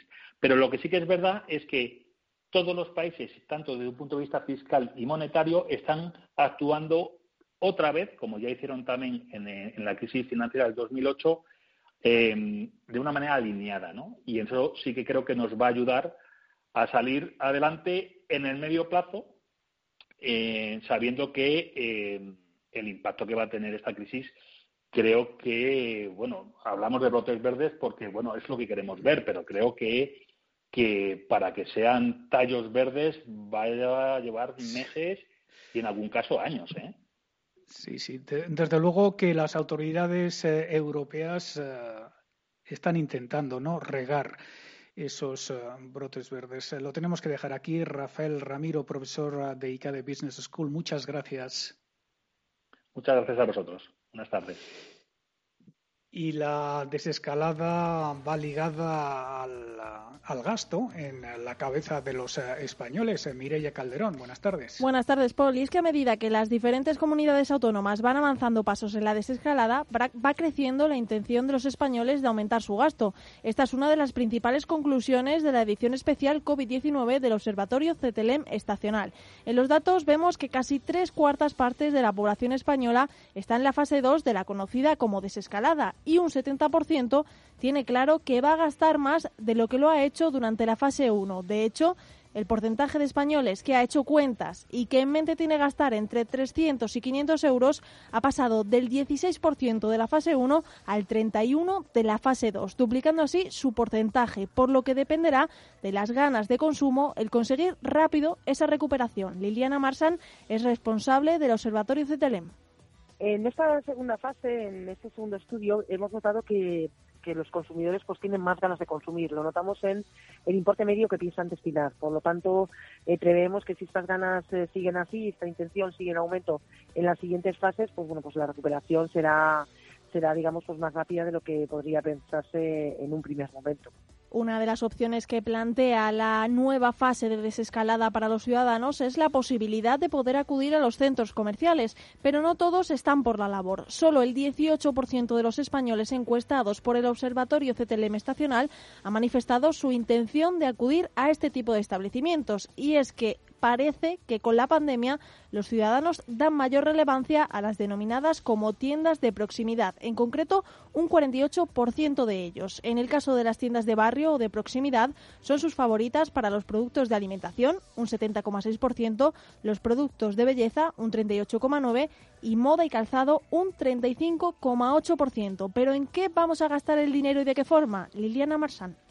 Lo que más ganas eh, tienen los españoles ante este periodo de confinamiento que llevamos eh, encerrados en casa tanto tiempo, eh, lo primero que van a gastar es sobre todo en el tema de viajes, pero también en el tema de textil y de deporte, pues digamos para para hacer un ocio fuera de casa, ¿no? También, bueno, pues todo el tema de tecnología tendrá también fuertes intenciones de compra en, en, los próximos meses y, bueno, pues por supuesto todo el tema de ocio relacionado pues, con salir a, a terrazas, etcétera. Como dice la responsable del Observatorio CETELEN, los viajes, pese a la situación actual, no se van de la cabeza de los españoles. Un 46% piensa viajar. A continuación se situaría tecnología o informática con un 41% y productos de gaming, 35%. Además, un tercio de los encuestados, Paul, declara que seguirá comprando online aunque se vuelva a la normalidad total. Gracias, Mireya. Y a la espera de que se produzca la votación de la sexta prórroga del estado de alarma, Pedro Sánchez eh, se ha asegurado los apoyos a la extensión por parte de sus socios de investidura y también de Ciudadanos. Una combinación de apoyos un tanto particular que unos y otros le han querido subrayar al presidente del Gobierno es de carácter puntual. El debate ha vuelto a ser tenso y bronco en algunos momentos. Alma Navarro, buenas tardes. Buenas tardes, Paul. Discurso de balance de Pedro Sánchez que ha dado por superada la crisis sanitaria. Votación tranquila para esta sexta y última prórroga del estado de alarma, pero no ha sido así el debate que la ha precedido. El presidente del Gobierno ha pedido aparcar la crispación y el odio y ha reclamado que no se use a las víctimas ni los símbolos con fines partidistas. No hay buenos españoles y malos españoles. No usemos, por lo tanto, la bandera como si fuera un arma o como si fuera una frontera que separa. No usemos el nombre de España en vano. Pero ha habido intervenciones muy duras, sobre todo en el PP y en Vox, dura ofensiva contra Pedro Sánchez y su gestión por parte de Pablo Casado y Santiago Abascal. El que reparte cicuta habla hoy de veneno como el pirómano que alecciona sobre incendios. Usted se intentó vender aquí como un mirlo blanco de la regeneración política, pero en menos de dos años ya es un pato cojo, con el peor balance de gestión de nuestra democracia, incluso antes de aparecer el cisne negro del coronavirus. Viene usted aquí a reprocharnos que usemos la bandera de España. Yo creo que bastaría con que exija a sus cómplices de investidura que no la quemen y que no la ríen de los edificios oficiales. Yo creo que el señor Iglesias desea una guerra civil, pero yo no voy a decir que no se atreve porque creo que en su vanidad y en su fanatismo es capaz de provocar cualquier drama. La combinación que hará posible esta última prórroga del estado de alarma no parece ser una alianza con mucho futuro. Ya se sabe que Ciudadanos, que votará sí, y Esquerra, que se abstendrá, no se llevan muy bien. Escuchamos a Edmundo Val de la Formación Naranja y a Gabriel Rufián de Esquerra Republicana. Somos el centro moderado. Tenemos que apoyarle adoptando estas decisiones por el bien de los españoles. Ciudadanos es Vox en la fase 1. Todo no puede ser. Dime con quién pactas y te diré que pactas. También se sumará en esta sexta prórroga del estado de alarma que irá hasta la medianoche del 21 de junio el apoyo del Partido Nacionalista Vasco. Los votos en contra vendrán del PP y de Vox. Y el eh, presidente del Gobierno ha aprovechado su discurso para hacer varios anuncios. El más inmediato, aunque sin mucha concreción de momento, que el martes de la semana que viene el Consejo de Ministros va a aprobar un real decreto con las normas que tendremos que cumplir a partir del 21 de junio, cuando la mayoría de España ya haya avanzado hacia la nueva normalidad.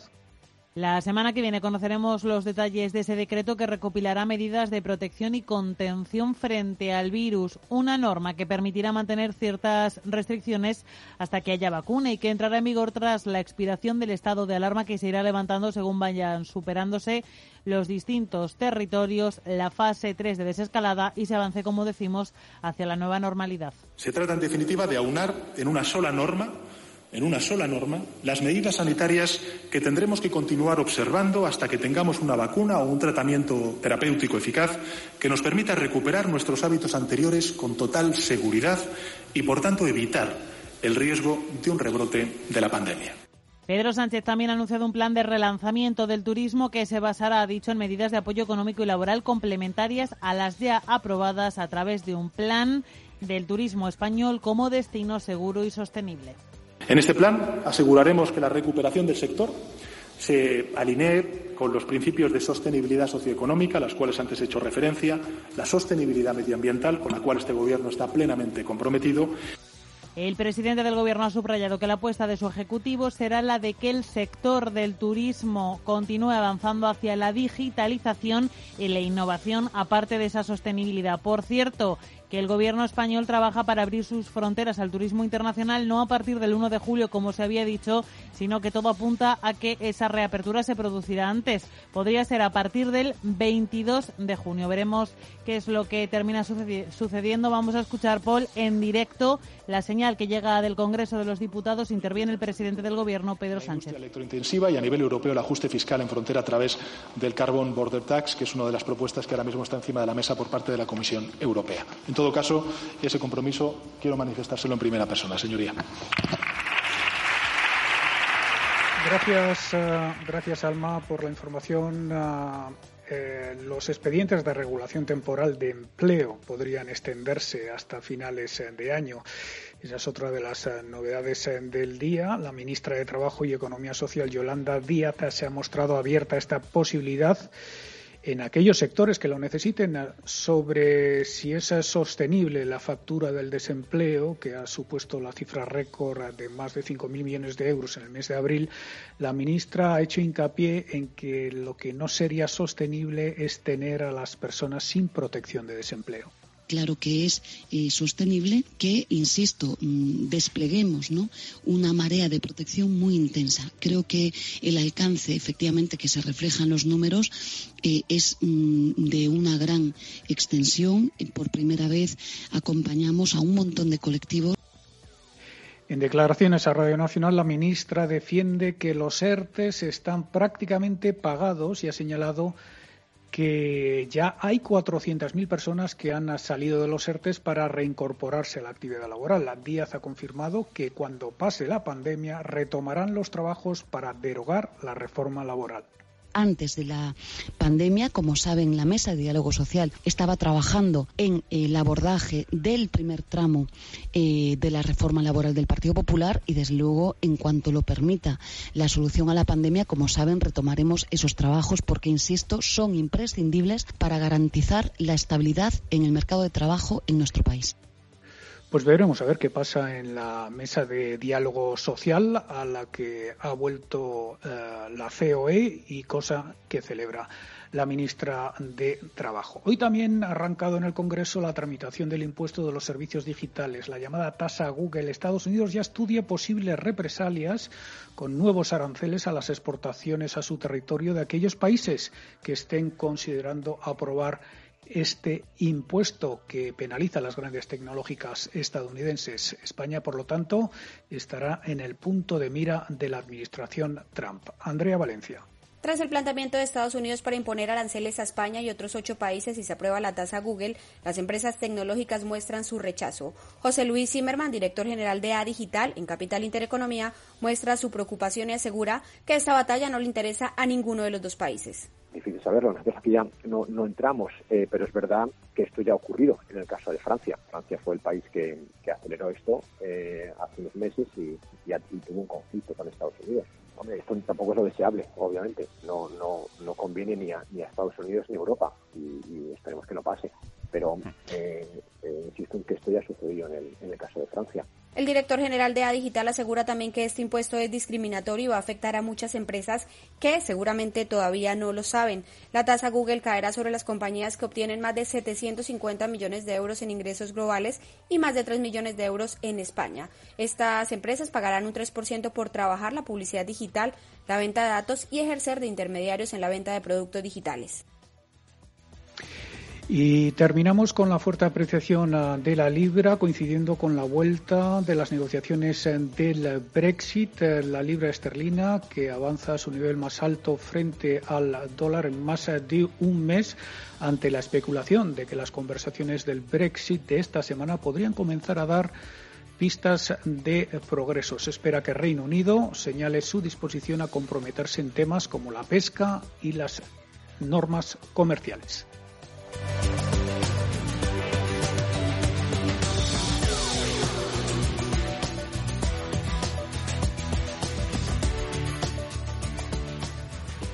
En Radio Intereconomía, cierre de mercados.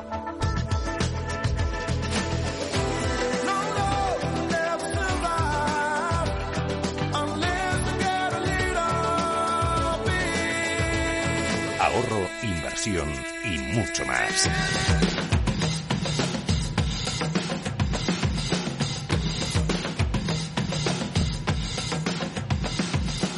con Fernando La Tienda. Hay empresas que han venido para romper las reglas y también para facilitar nuestros ahorros.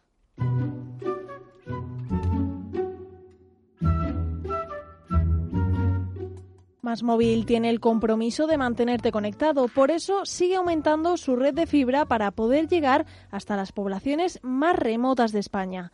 En Más Móvil quieren hacerte la vida más fácil con una conexión de fibra y móvil de calidad, accesible y a la mayor velocidad para que puedas estar conectado con tus seres queridos y dedicar tu tiempo y energía a lo que realmente es importante en tu vida. Infórmate entrando en masmóvil.es. Más Móvil, su compromiso es mantenerte conectado. Tranquilidad es el sonido del mar. Tranquilidad es invertir al tiempo que ahorras, diversificas y proteges tu inversión. Tranquilidad es invertir en oro con Degusa. Infórmate en el 9119 82900. Degusa Oro es tranquilidad. Potencia sus inversiones con los nuevos Turbo 24. El primer turbo cotizado 24 horas de lunes a viernes creado por IG. Elija su apalancamiento, gestione su riesgo y opere sin comisiones. Todo en las premiadas apps y plataforma de IG. Opere Turbo 24 con IG, un proveedor líder del trading online. Busque IG Turbo 24 para saber más. Los Turbo Warrants son instrumentos financieros complejos y su capital está en riesgo. Puede sufrir pérdidas rápidamente. Bontobel Asset Management calidad suiza con el objetivo de obtener rendimientos superiores a largo plazo. En Bontobel Asset Management siempre estamos a la vanguardia de las inversiones activas en bonos y acciones. Para más información, entre en nuestra página web bontobel.com barra am. Bontobel Asset Management, su especialista global en fondos de inversión. ¿Estás harto de bajas rentabilidades? ¿No quieres seguir pagando altas comisiones? Traspasa tus fondos de inversión a Finicens y podrás obtener una mayor rentabilidad. Más información en el 910-483-004 y en finicens.com. Finicens, especialistas en inversión pasiva. En Intereconomía, la tertulia de cierre de mercados. CaixaBank patrocina este espacio.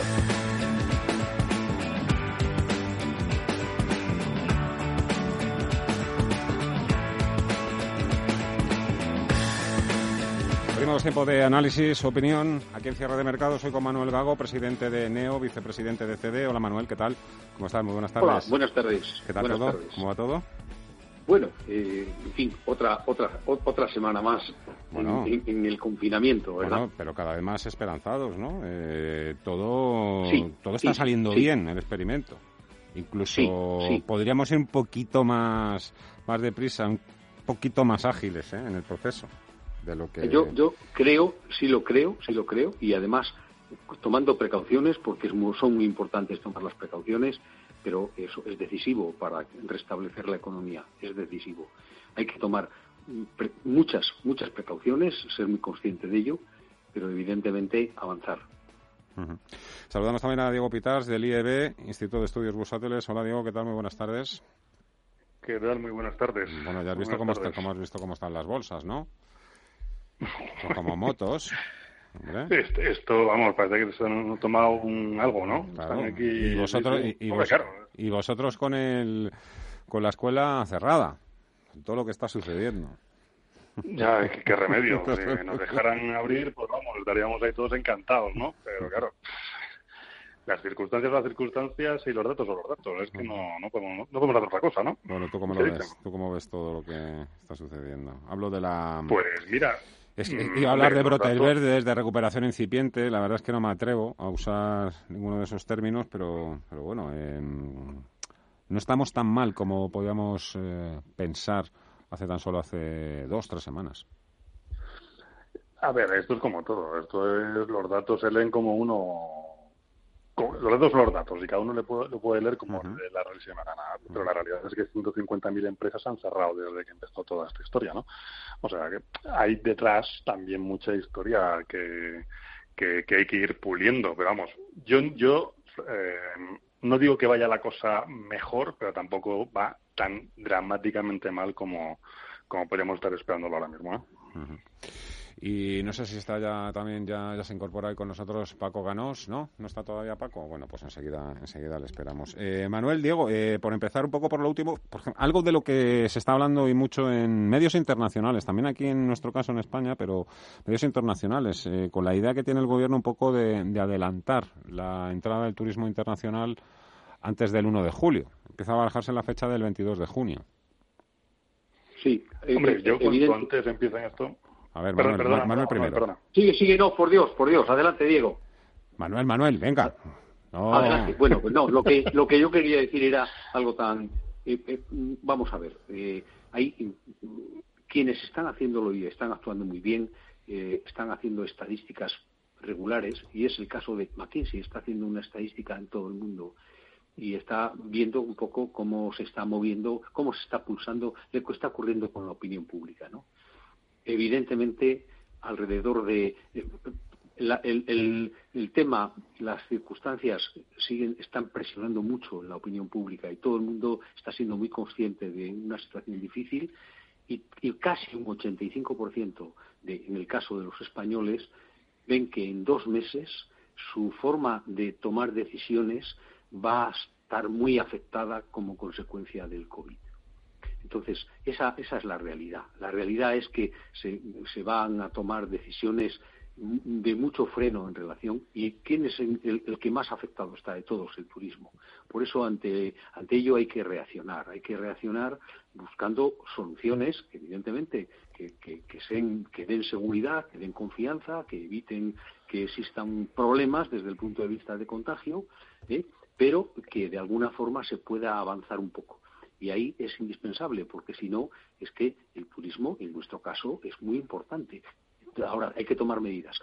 se están tomando, pues, hemos visto la noticia de que Alemania ya abre el turismo y ha limitado las salidas a España y a Noruega. Bueno, eh, yo creo que en poco tiempo se tiene que tomar alguna, que a mediados de junio se abrirá un poco esa mano y ahí se tomará algún tipo de medida para que eso sea posible. Hay que hacerlo, no queda otro remedio, porque si no, eh, depende de ello mucho, mucho, eh, y vuelvo a repetir, cuidando mucho el tema de salud. y, y, en fin, ahora, claro, es que mm, afecta a todo, afecta a, las compañías aéreas, afecta a, las, a todo lo que significa el mundo del transporte, y afecta a los hoteles, afecta a todo lo que significa la cadena, digámoslo, de restauración, la cadena completa de todo ese sector que es, que es muy amplia. Y, y hay que ahí hay que hacerlo. Y hay que no hay que en fin el miedo está. Es que el confinamiento incorpora miedo a la persona ¿eh? y te, te, frena te hace tomar decisiones siempre con esa con la precaución. Nos liberaremos de ello pero va a tardar tiempo va a tardar tiempo. Y hace falta crear estímulos y desde luego lo que no podemos hacer es que desde nuestras autoridades eh, desde las instituciones, no sé, creen estados de ánimo que den seguridad y que, y que apoyen. Y hace falta ponerlo en marcha para apoyar a las empresas, sobre todo en este caso a las más debilitadas, que son muchas pequeñas y medianas empresas que están muy perjudicadas, en las que en el sector turismo hay cantidad. Luego hablamos de ellos si a ti te parece. Claro, sí, sí. Diego, no. te pues callado, hombre. No, estaba escuchando porque es que Manuel me encanta cómo habla con esa pausa, es que me, me, me fascina, te digo en serio. Además, tan clarito todo que me encanta. No, estaba, estaba dándole vueltas a esto que, que ha comentado Manuel, ¿no? que comentaba Manuel ahora del tema de Alemania. Y es que, a ver, yo, yo esta mañana cuando, vamos, esta, sí, a media mañana, cuando lo he leído, Mm, me he quedado no sorprendido, porque la verdad es que, claro, tú lo primero que tienes que generar es, como, como apuntaba Manuel, ¿no?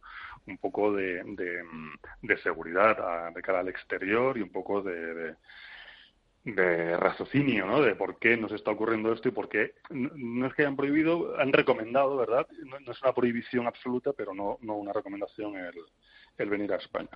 Pero claro, es que aquí tenemos que, que comentaba antes, de, sorprendentemente me está llevando a, verlo desde una perspectiva un poco diferente. Pero es que tenemos que tener en cuenta que hay dos cosas importantes. Una que es interior en España, como bien apuntaba Manuel, el, miedo este que también está viendo la gente, la forma que va a tener de pensar en, breve, en breve, una, una, reorientación eh, mental y laboral y desde fuera, porque claro, no olvidemos que, que, cada vez estamos en un mundo más, yo a mí no me gusta decir globalizado, me gusta más decir mundializado, ¿no? estamos en un mundo más mundializado. Y... ¿Hola? Sí, sí, te escuchamos. ah, no, es que había oído, un ruido por ahí, no, digo, ah, pues no sé si, si, se me había cortado. Eh, sí, entonces, eh, claro, estamos en un mundo más, más mundializado y claro, no, no afecta solamente a lo que quiera crecer o lo que se vaya, las medidas que se vayan a poner en España, sino también lo que va a desde fuera. Tenemos que tener en cuenta, pues eso, que Alemania dice, oye, pues chico, no vayas a España, que ahora un momento como que no, como que los datos no están muy claros, como que ten cuidadito y tal. Pero claro, tienes en la otra parte, en el otro lado del charco, un montón de gente que también viene anualmente al tema turístico, que los ves que te dan a la línea de explotación. Hace una semana hablábamos del tema de NESA. Entonces, pongamos todo en perspectiva pongámoslo todo un poquito en que no somos solamente nosotros, lo que nosotros podemos tener todas las voluntades del mundo, sino también que desde fuera, como nos ven y como tenemos que, que digamos, incitarles y darles seguridad, ¿verdad? Para que para que nos vean con otros ojitos, ¿no? cariñosos. Efectivamente, sí señor. Bueno, turismo, sector de automoción, un poco son dos sectores clave que han estado en boca de todos esta semana. Evidentemente tampoco nos podemos olvidar del resto, ¿no? Eh, el resto también dirá, bueno, ¿y qué pasa con lo mío? Oye, em, a nivel político, ¿creéis que... es que os voy a preguntar algo que sé, que sé, que sé de antemano que, cuál es la respuesta, pero os iba a preguntar si creéis que se podrían dar las condiciones políticas para superar cuanto antes este desastre económico. Hoy, viendo otra vez nuevamente el debate que han tenido en el Congreso, la sensación es que, que no, que no vamos a ir a ningún lado, por lo menos juntos. Ya. Hombre, te, te, genera cierta... Perdón, Manuel. Manuel no, Sigue, sigue, sigue, adelante, Diego. Diego. Bueno, venga, vamos, ahora yo. No, yo te, te comentaba que a mí me genera cierto, no digo desasosiego, ¿no? Sino las circunstancias que estamos viviendo tan, tan tremendas para un país, bueno, a nivel mundial, y que tengas a la gente ahí como peleándose. Mira, yo la semana, hace dos semanas cuando cuando o tres semanas ya, ¿no? pierdo ya la cuenta, estoy como los presos igual. Eh, cuando eh, Ciudadanos eh, le hizo el guiño, este, un gesto, ¿no? Al, gobierno, venga, yo te apoyo, no sé qué, tal. Y oye, pues mira, igual entran en razón y empiezan a, a hablarse, empiezan a comunicarse y empiezan a solventar cosas de manera conjunta. Pero es lo que, lo que acabas de comentar, Fernando, es que visto lo visto hoy, esto es irreconciliable. O sea, esto es, esto es ya de, de, venga. Vamos o, a... borrón y cuenta nueva o tiro para adelante con todo lo que me lleve. ¿eh? Vamos a escuchar algo, algunas de las cosas que se han oído hoy en el, en el Congreso. No al veneno del odio, no a la violencia física, no a la violencia verbal, no al insulto y no a la provocación. Usted que llamaba indecentes a sus adversarios, ¿le parece decente ocultar a los muertos para esconder su incompetencia? Y se ha atrevido a venir a esta tribuna a gritar viva el 8 de marzo, que en este contexto es tanto como gritar viva la enfermedad y viva la muerte. No hay buenos españoles y malos españoles. No usemos, por lo tanto, la bandera como si fuera un arma o como si fuera una frontera que separa. No usemos el nombre de España en vano. Yo creo que el señor Iglesias desea una guerra civil, pero yo no voy a decir que no se atreve porque creo que en su vanidad y en su fanatismo es capaz de provocar cualquier drama. Lo que no merecemos los españoles es un presidente que nos mienta sin parar. Somos el centro moderado. Tenemos que apoyarle adoptando estas decisiones por el bien de los españoles. Ciudadanos es Vox en la fase 1. Todo no puede ser. Dime con quién pactas y te diré que pactas. Bueno, ni una sola receta, ni una sola solución, ni una sola reforma, ni una sola propuesta. Manuel. Eh, bueno, eso, eso es lo que está pasando. Realmente, realmente es lamentable ¿eh? escuchar esas cosas. Hoy hay una buena noticia y es que han concedido el premio Princesa de Asturias a los sanitarios y claro, frente a ese, a ese reconocimiento tan importante, hombre, duele mucho escuchar viva el 8 de marzo. O sea, eso me parece lamentable. Creo que ahí el señor presidente se ha equivocado totalmente. ¿Eh? Se ha equivocado totalmente. Independiente de otras cosas, ahí se ha equivocado totalmente.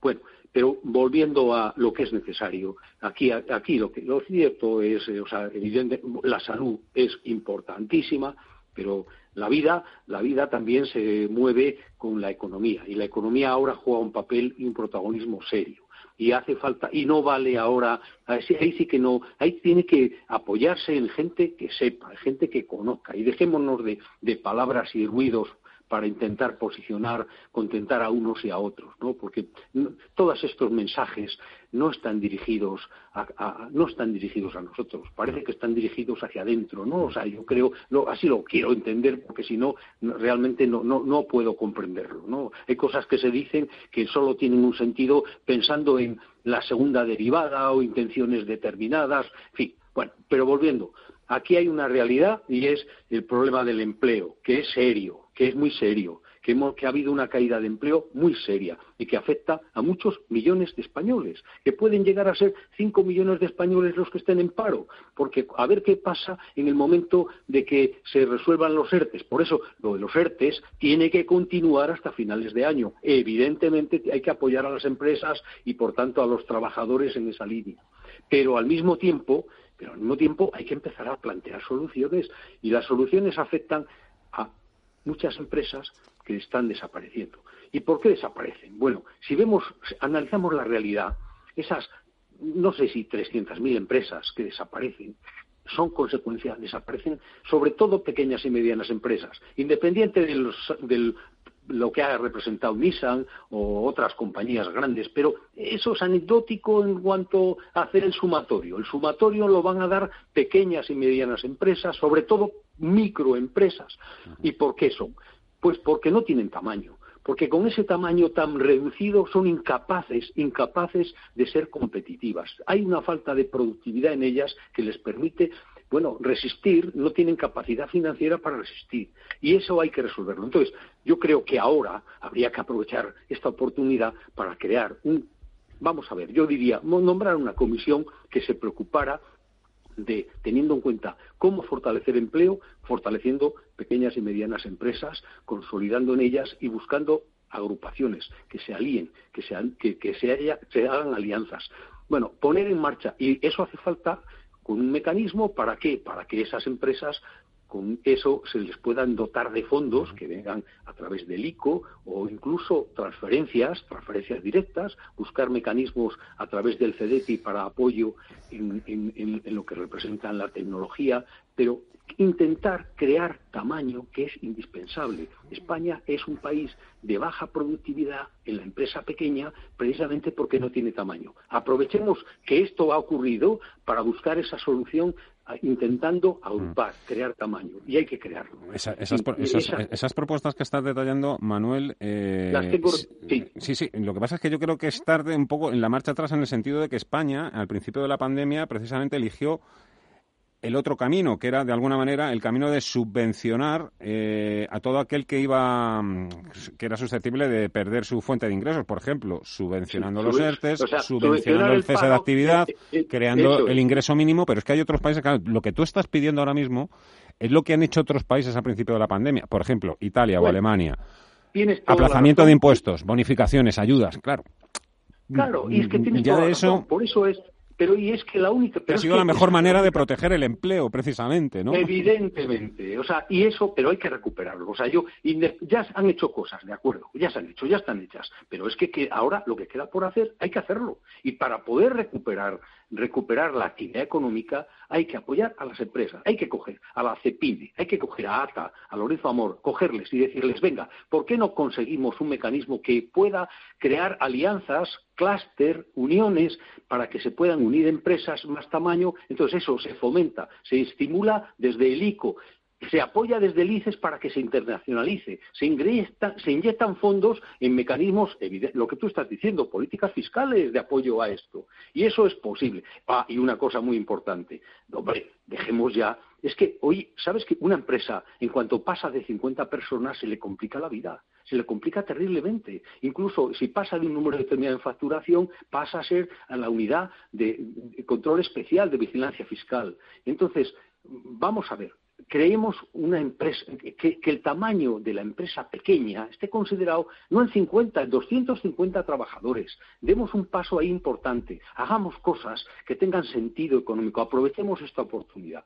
Pero eso tiene que hacerlo gente que tenga criterio. Esto no estamos hablando de política, la política es otra cosa. Eso estamos hablando de economía. ¿Eh? Evidentemente, y esa la tiene que hacer gente que tenga conocimiento. El sector turístico no se lo puede resolver una persona en una mesa, lo tienen que resolver los que saben del tema. las personas del sector, claro que saben. Y desde luego hay que convocarles, sentarles a la mesa y decirles, y ahora hay que ayudar. Y deciría, ¿qué tipo de ayuda? Pues venga, y desde el Ministerio de Industria se pone en marcha un mecanismo. Hay 250.000 empresas manufactureras. La industria es el foco más importante. La industria es esencial, porque la industria es el motor real de arrastre a todo lo demás. Cada empleado que entra en la industria provoca inmediatamente un multiplicador, pues que en algunos casos llega a ser hasta de 5 en empleo indirecto, o sea, de 1 a 5. Lo mismo ocurre al revés, que ya vemos que cuando se destruye un empleado de Nissan, que es, digamos, industria manufacturera pura y en el sector más importante que tenemos en este país desde el punto de vista industrial, que es el automovilístico, hemos visto que de 3.000 o de 2.000 cerca de 3.000 va a haber 20.000 personas del sector indirecto que están perjudicadas. La industria es clave. Y eso se tiene que identificar, hacerlo, pero y busquemos eso. ¿Y cómo conseguir que no hagamos cosas ficticias, hagamos cosas realistas para darle la oportunidad de crear, evidentemente, de crear, en ese sentido, de crear que sean empresas que sean competitivas, que puedan plantearse exportación y, que eso es posible. Y ahí, eh, por eso incorporaría también al CIES a ese esquema. En fin, son propuestas que eh, están hechas, en mi opinión, yo no dejo de ser más que un pequeño empresario, muy vinculado en la tecnología y con mucha ilusión de que esto se resuelva. Y lo político es otro plano, es otro plano. Y hemos visto en este país, este país, los empresarios, hemos estado durante mucho tiempo con un gobierno socialista haciendo cosas. No entremos en ello ahora. No toca. Nosotros de eso no hablamos. Los políticos tienen que poner soluciones y además una cosa es importante, ¿eh? aquí no gobiernan para unos pocos, gobiernan para todos. Son gobernantes de todos los españoles, no son gobernantes de unos pocos, como algunos se creen. Aquí es que más que poner soluciones, lo que crean son más problemas. ¿Qué te parece, Diego? Porque esto ha sido prácticamente una clase magistral de don Manuel Gago y tú y yo aquí, pues eso, atendiendo, eh, escuchando. escuchando perdón, perdón, en, absoluto. Con todo mi cariño lo he dicho, eh, Manuel, lo he dicho con todo mi Perdona, cariño. ¿eh? con toda la humildad, ¿eh? Y Hombre, por supuesto. Fernando, con todo tu cariño, entiendo que con toda la realidad, porque es que, vamos, es que palabras así, Bueno. este, eh, vamos, Manuel, no entiendo cómo no está ahora mismo en una comisión de estas de recuperación del país. No, no, no, déjale en su empresa. Yo, prefiero, yo que siga habiendo empresarios aquí, no Ahí, en el ahí, programa. ahí, no. ahí, ahí le duele, Fernando, tienes toda la Hombre, razón. Vamos a Yo- ver. Hombre, yo. No, pero, pero lo que... Dime, dime. No, pero lo que está diciendo es que son verdades como puños. O sea, es que además eh, todo el tema social, no digo todo, ¿eh? pero gran parte lo vas a resolver con la economía. Y es verdad que la, el político, mm, dedícate a ser un gestor y a buscar soluciones, no a buscar problemas, que es lo que estamos con lo que nos topamos todas las mañanas. Así de claro. Y a ver, qué, a ver qué me encuentro. Bueno, la A verdad ver es me claro, es que en ello va su salario, ¿no? Crean los problemas que luego tienen que resolver, esto se retroalimenta, ¿no? Porque si no, pues tampoco harían falta. Manuel Gago, Diego Pitars, ha sido un placer. Muchísimas gracias a los dos, cuidaros mucho. Oye. Espero que... Dime, Un Manuel. abrazo muy grande. Y solo que felicitaron y sinceramente me he extendido demasiado, pero es que es algo que uno, en fin, es que pinchas ahí ciertas cosas y saltan. Chapo, Manuel. Un abrazo muy fuerte, un abrazo muy un fuerte. Un abrazo.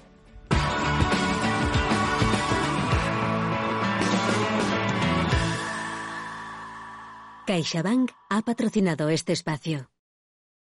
Contigo aprendí. Lo normal para nosotros siempre ha sido estar a tu lado y al de tu negocio. Por eso, en esta nueva etapa, las más de 25.000 personas que trabajamos en CaixaBank vamos a seguir contigo para que recuperes tu vida cuanto antes. CaixaBank. Escuchar, hablar, hacer. En el mar financiero el viento cambia constantemente y solo si eres capaz de adaptarte con agilidad podrás llegar a una rentabilidad superior. Fondos de inversión Dunas Capital, la gama de fondos flexible que obtiene rentabilidad donde otros no llegan. Contrátalos ya en dunascapital.com. El Pozo Alimentación ha obtenido la medalla de oro de LG en el Fuetec Ibérico y la medalla de plata en jamón serrano por su calidad. Este sello es uno de los más prestigiosos en el mercado alemán y otros países europeos y está avalado por los consumidores y la distribución. La obtención de este premio es un reconocimiento a la calidad acreditada de los productos del Pozo Alimentación y al trabajo que desarrolla la compañía para ofrecer las mejores referencias que respondan a las necesidades de los consumidores. Otros productos del Pozo Alimentación, como el fuetec original y chorizo sarta picante del Pozo Alimentación, obtuvieron en 2018 la medalla de oro DLG. DLG es una organización de la industria agroalimentaria alemana con más de 125 años de trayectoria que evalúa cada año cerca de 30.000 productos para promover la calidad de los alimentos desde su experiencia e independencia. Cada año, el panel de expertos de esta sociedad premia los mejores productos de cada categoría en un país como el germano, pionero en las distinciones de calidad de los productos agroalimentarios. Soy Emilio Gutiérrez Cava. En mi casa no entra un jamón cualquiera, porque me gusta elegir lo mejor y compartirlo. No es un jamón más. Es legado ibérico de El Pozo. Siempre sale bueno. Ah, dicho así, sí. Cierra el grifo a las altas comisiones. Pásate a Investme. Invierte en carteras de fondos indexados de bajo coste y obtén la rentabilidad que mereces. Entra en investme.com y descubre tu plan. Investme, tu gestor de inversiones personalizado. Tiempo de inversión. Un programa especializado en soluciones de inversión. De lunes a viernes a las 7 de la tarde en Radio Intereconomía es Tiempo de Inversión con Manuel Tortajada. Radio Intereconomía. Voces de primera. Di que nos escuchas.